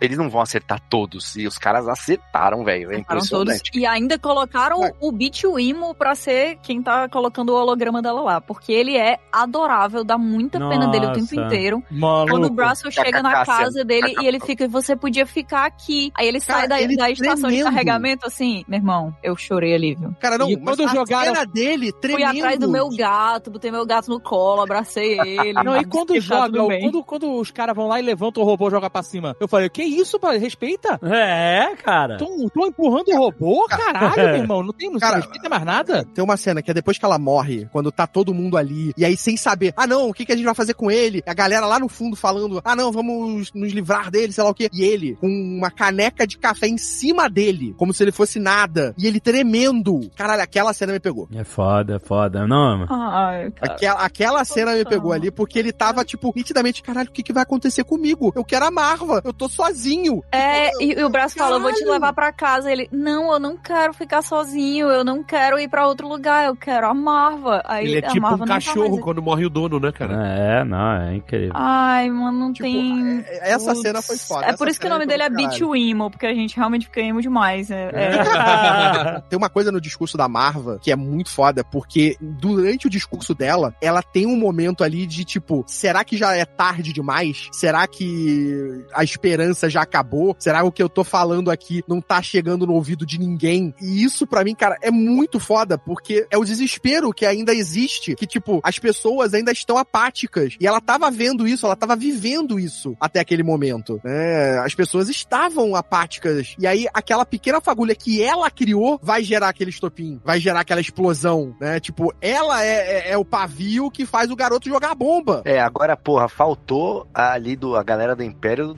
deixou demais esse discurso aí, né? Faltou a censura ali aí pro, pro lado dos caras, né? Mas é Pô, eles só, só Organização, cobriram, só cobriram na hora do. a metade do rosto. A metade. Empire. Lute contra o Império. Porque na hora que eles cobrissem, ia criar uma confusão. Eles sabiam disso. E aí não iam conseguir encontrar o Cassian. Que tava a chefe deles dizendo o tempo O todo, ó, o maneiro é-. É aquela reunião de briefing lá com a Frontline Himmler, falando é, assim, não, o funeral seria pra 30 pessoas, mas as filhas de Ferris falaram que, que não podia, tinha que ser 40 tal, não sei o quê. E aí tinha Maluco, na hora que chegou a cidade inteira, né? É. Se fosse, se fosse o governo de São Paulo do PSDB, já tinha descido a porrada nos professores, maluco. Tantos professores. E eu, eu achei legal que esse detalhe também é foda, porque eles não partiram direto pros Stormtroopers atirando em todo mundo. né? Eles tentam controlar a população, porque eles, mal ou bem, eles precisam deles, né? Eles precisam que é de- deles trabalhando. Eles precisam daquela força de trabalho, né? E eles estão em menor número ali, né? Estão armados, mas estão menor número. Mas o final do, do discurso, quando ela manda um Fight Empire, é muito, cara. É muito foda. É muito impactante, cara. O discurso dela é foda demais, cara. Não, e é maneiro que você vê a reação de cada um recebendo esse discurso, até do Luthen recebendo esse discurso. É, ele Tipo, ficou, ele ficou bolado, né? Ele falou fica assim, abalado. tem coisa aqui, bro, tem coisa aqui. É, lógico. é, ele ele fala- fica abalado. É, porque aquilo ali não, não era um plano dele, não era nada. Ali, realmente, ele não tinha ingerência nenhuma no que aconteceu ali em É Ferrix. consequência do plano dele, mas só que ele Mas tava é- vendo é- acontecer, né? É, É, exato. e ele vendo. Orgânico, né? É, mas é, é ele sentindo. Orgânico. Ele não patrocinou, né, Alexandre? É, é, exatamente. É porque é ele ali sentindo o peso das coisas que ele causou, do, do sofrimento que ele causou diretamente nessas pessoas. É ele vendo a que ponto ele teve que ir, o quanto ele teve que se igualar ao Império, a, a- a- a tática do Império e fazer o sofrimento dessas pessoas para que elas chegassem nesse ponto que a Marva tá falando. Pra mim, a, a percepção dele ali do discurso dela é o entendimento do quanto ele teve que descer, do quanto ele teve que apagar os ideais ou, ou se tornar quem ele odeia. Pra mim foi esse toque pra mim foi, porra, eu vi isso nessa cena pelo menos. Não sei É. se vocês entenderam isso, mas É. caralho, pra mim foi foda. E aí, quando dá a treta toda, que a, a Dedra cai no chão, é pisoteada ali, dá acredito. Aliás, essa atriz bem boa também na atuação. Caraca, imprevisibilidade. Do nada a mulher derrubada e os caras começam a, a sacudir ela, a arma vai pra longe. O que, a- que a gente esperaria, né? Ela vem, toda Kate Marrone, atirando, tocando caralho. É isso, Esse- né? dona- essa referência. Só, só a gente aqui. Três pessoas É, é. Entenderam. Entenderam? Eu gostei de Dave Carlo. É, é. Mas aí ela cai e o cara salva ela, cara. Mas no. no Aliás, no asqueroso, discurso hein? Eu não quero discurso- esse romance, bicho. Pelo Nossa, amor de Deus. o- a história de cara. sucesso do Stalker esquisito. Eu tive um negócio dentro de mim, uma parte muito, muito sombria, que torceu pelo beijo, assim. Não, não! Ah, que é essa, Zagal? Você tá louco? mesmo, cara. Eu sombrio, sabe assim? Aquele guilty pleasure, eu falei, vai, beija, beija, beija. Não, eu tava Ô, segurando. Dave, Kylo Ren. Eu me agarrei no sofá aqui e comecei a apertar, fiquei até com a mão doendo. Agora, Dave, eu que te falo, você precisa de um tratamento aí, você precisa se tratar. Essa mulher vai aparecer grávida em Tatooine em breve. Eu sei de onde vem isso, porque diferente do Kylo e da Ray, esses dois se merecem. Ah, Cara, mas eu não quero ver, cara. Eu achei que a relação. Tudo bem, eles não se beijaram, que eu, ach- eu também fiquei meio. Caralho, o que, que vai acontecer agora? Ia ser bem estranho aquilo ali, ia ser bem esquisito. Mas eu queria pelo bizarro, sabe? Pela imprevisibilidade. Se eles dessem um beijo nojentão que, que parava assim com a boca meio aberta, você vê Ah, a baba assim que ele- faz ele- barulho. Ele vai. Meio, meio beijo do Will, Will Ferrell, sacou? É? Meio asquerosa. E aí, tem um easter egg, assim, em vez de ter a Estrela da Morte no final, tem ele levando ela pra casa pra mostrar pra mãe, olha minha namorada. Ai, meu Deus! Ele, ele Olha vai, aí, você disse que eu nunca ia conseguir uma namorada, olha aí. cara. ele- ele vai pedir pra ela bater nele, certeza, cara. E ela vai bater, né? Yes, mistress. Olha o cintaralho aí, Dave. Cuidado, hein? Ai, meu Deus. What I'm asking is this. Wouldn't you rather give it all to something real? O final da temporada, a cena final, que não precisa ser grande. Mais uma vez, a escala foi reduzida para os, os seres humanos que estão ali, entendeu? Então a cena final não é nada grandioso, não é nada não tem pôr do sol, não tem nada. É o cara chegar assim, quer me matar, né? Cara, ou me mata ou me acolhe. Porra, cara! Perfeito! Ou me mata ou me beija, né? Porque, tipo assim, como que ele vai convencer ele de que ele realmente comprou a briga, comprou a causa e que ele vai até o final, até as últimas consequências? Como a, a, a Cinta sempre falou, não tem final pra gente. A gente vai morrer fazendo isso. E ele sabendo que ele tava lá pra matar ele, que ele não vai confiar nele, ele tipo assim, toma a arma, toma minha arma aí. Você pode me matar. Porque pra mim é isso, ou acaba aqui, ou eu vou, tipo assim, lutar até morrer com você. Cara, eu achei perfeito, redondo, foi redondo. É um final brilhante, é brilhante, é brilhante. Brilhante, final de diálogo, sem nave, sem pôr do sol, sem explosão, é diálogo. Eu me dou pra causa, eu tô pronto, sabe? Caralho, que foda, que série. Quando que é a segunda temporada? Não sei, não sabemos. Tá confirmada. Não sei, não sei. Tá confirmada? Tá Tá, tá confirmada. confirmada, confirmada. Porra, se não tivesse confirmado, ia ser muita sacanagem, né? Os caras deram um calhamaço lá pra Kathleen Kennedy assinar, ela nem viu, ela assinou pra assinar. Ó, voltando aqui à, à cena da briga, da rebelião mesmo lá, tem duas paradas. Uma que é maneiro também no discurso da Marva, que ela chega e fala assim: ah, eu tô morta, então parece fácil eu pedir pra vocês lutarem, né?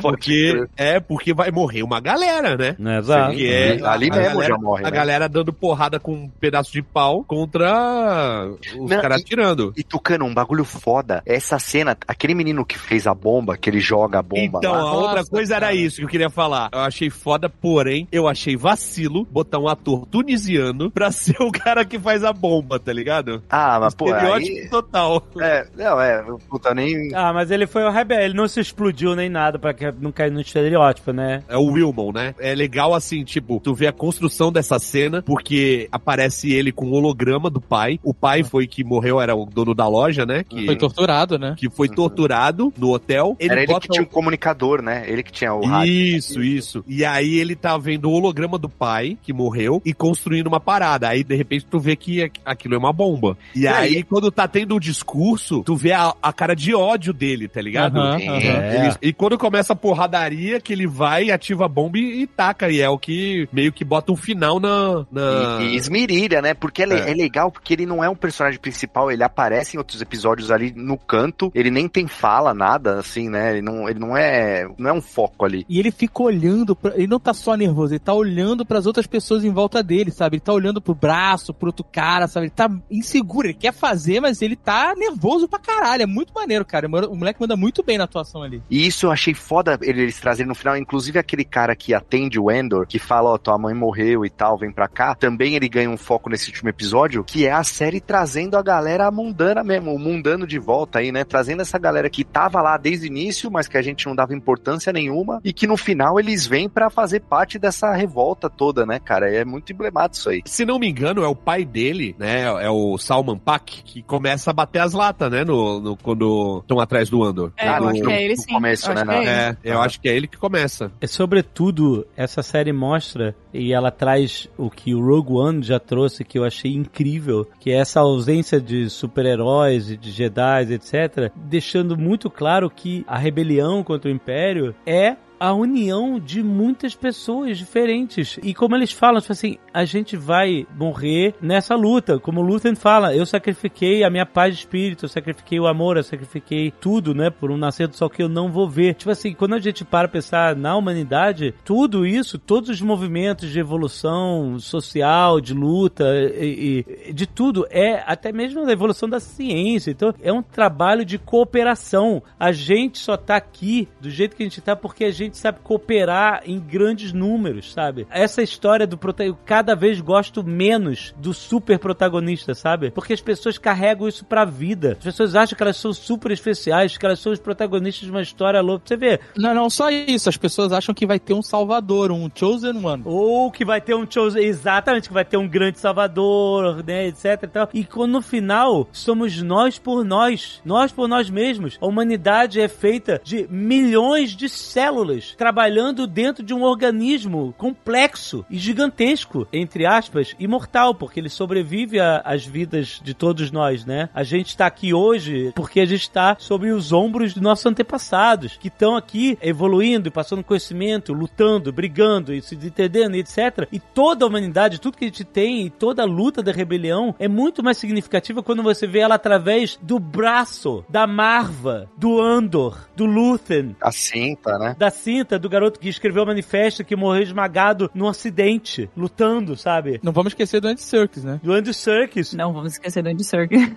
Se você parar pra pensar, se não tiver Andor, não tem Estrela da Morte sendo destruída. Não tem protagonismo do Luke Skywalker. E se não tiver o Andor, antes dele, tem que ter o Andy Serkis. Antes dele tem que ter a Marva. Antes dele tem que ter... Então, tipo assim, não existe um super-herói. Todo o resultado de todas as lutas são a união de muitas pequenas lutas, de muitas pequenas colaborações. E isso é incrível incrível. A gente, quando a gente percebe isso, que a gente aqui, a gente faz parte dessa sociedade, a gente não tem a capacidade de sozinho mudar nada de verdade. A gente é uma célula dentro de um organismo enorme. E cada célula, por mínima que seja, ela, ela ajuda, ela, ela faz alguma coisa andar, entendeu? E a união dessas células todas é o que faz as diferenças, é o que, é o que traz evolução, é o que traz resultados de fato. Isso é incrível quando a gente percebe isso. E é incrível que essa história ressalta isso. Por isso que eu não quero que o seja Jedi. Na história, isso é muito o conceito dos partisanos, né? A galera lá do Bela Tchau. Aham. O conceito é, é de uma galera heterogênea que se une pra enfrentar geralmente um- uma força de dominação estrangeira, que era no caso dos nazistas no leste europeu, por exemplo, né? Tinham várias células partisanas, por exemplo, o Tito, que foi depois foi ditador da Iugoslávia, era um partisano e que na Itália também ficou bastante conhecido, porque dentro da resistência italiana tinha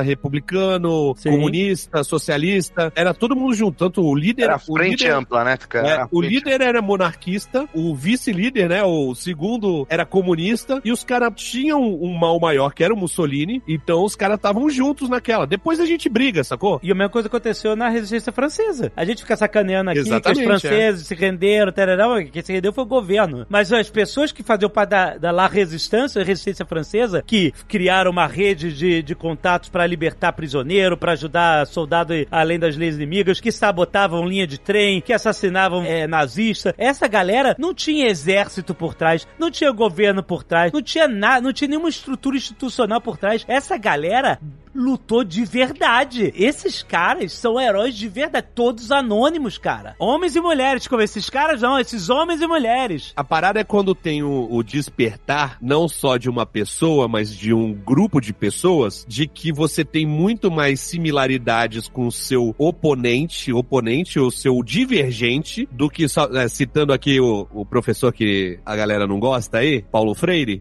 você tem que se aliar às vezes ao divergente pra combater o antagonista. Exato. Sacou? É. Então, assim, na hora que você tem aí um, um governo de extrema direita, ou até um Pol Pot da vida, tá ligado? Que é opressor do mesmo jeito, você saber que existe mais similaridades, estão mais próximos à esquerda da direita do que a direita da extrema direita. Sim. Porque você tem divergências no campo democrático. Mas quando tem um, um cara que é fascista, um cara que é opressor, um cara que é autoritário, você tem que se aliar com quem tem mais similaridade com você. E no caso, é quem você passou a vida inteira brigando. Mas em outro ambiente, não um ambiente democrático. Tu... E é incrível que Star a gente tá com esse papo aqui, cara, e é Star Wars, bicho. É Star Wars. Olha a oportunidade que essa série teve de trazer esse lado menor, esse lado do dia a dia mundano aí que a gente já citou, pra falar desses assuntos, dessa profundidade de temas, desses diálogos todos, né, cara? E, e outras histórias como essa do Endor, elas podem ser contadas, porque assim como existe o Endor aqui desencadeando várias coisas, pode existir outros personagens desencadeando outras coisas que também vão culminar com o Luke destruindo a Estrela da Morte em outro canto, entendeu? E são histórias que, pô, a gente viu aí que tem muito espaço pra ser contado, né? E elas são tão poderosas que mesmo a gente sabendo o final de todas elas, a gente curte, a gente fica nervoso, a gente fica tenso, a gente, caralho. Incrível. É uma obra-prima essa porra. Uma obra-prima. Nisso podemos concordar. Realmente tinha tudo pra dar errado e deu muito certo. Muito.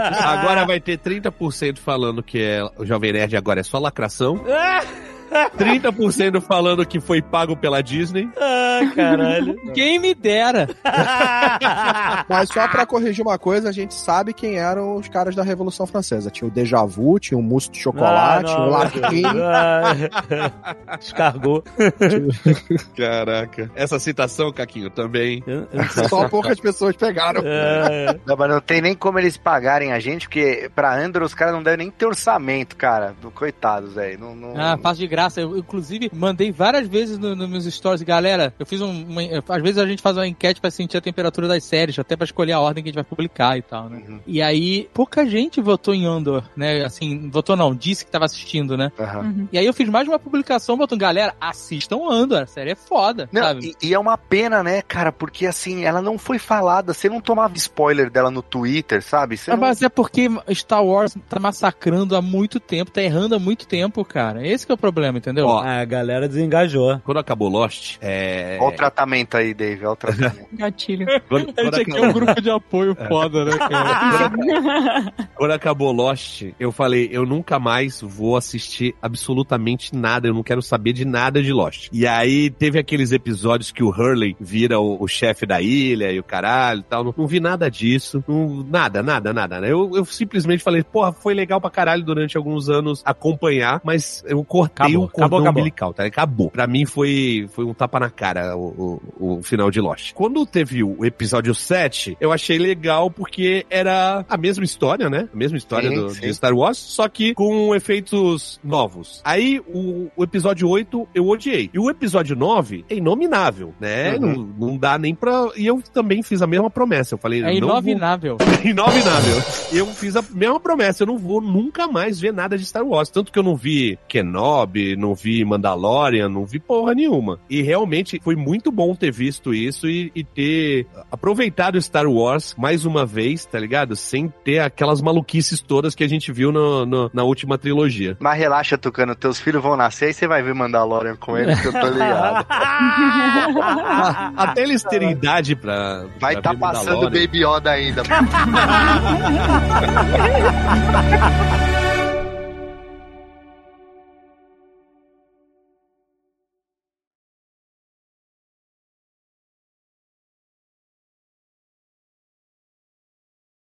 Três horas de, né, de Andor, caramba. Ah, merece, merece pra caralho. Não, é isso aí. Não, pouco é, uma, é uma pena que as pessoas não, não tenham assistido, cara. Eu, eu realmente lamento. Mas eu acho que agora no final ela, ela pegou mais, pelo menos discussão na internet, ela pegou mais, entendeu? É, eu quero acreditar, mas a, a parte triste é que isso que o Marcelo falou, que a gente entrava no Twitter e não pegava spoiler de Endor, né? É porque, na real, a galera quer dar spoiler de quando tem cameo do Luke Skywalker, sabe? É, É, isso aí, é. isso aí.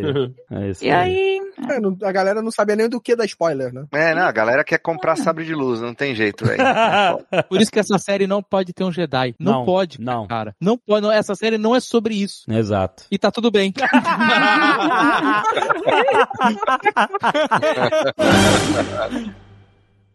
Este Nerdcast foi editado por Radiofobia, podcast e multimídia.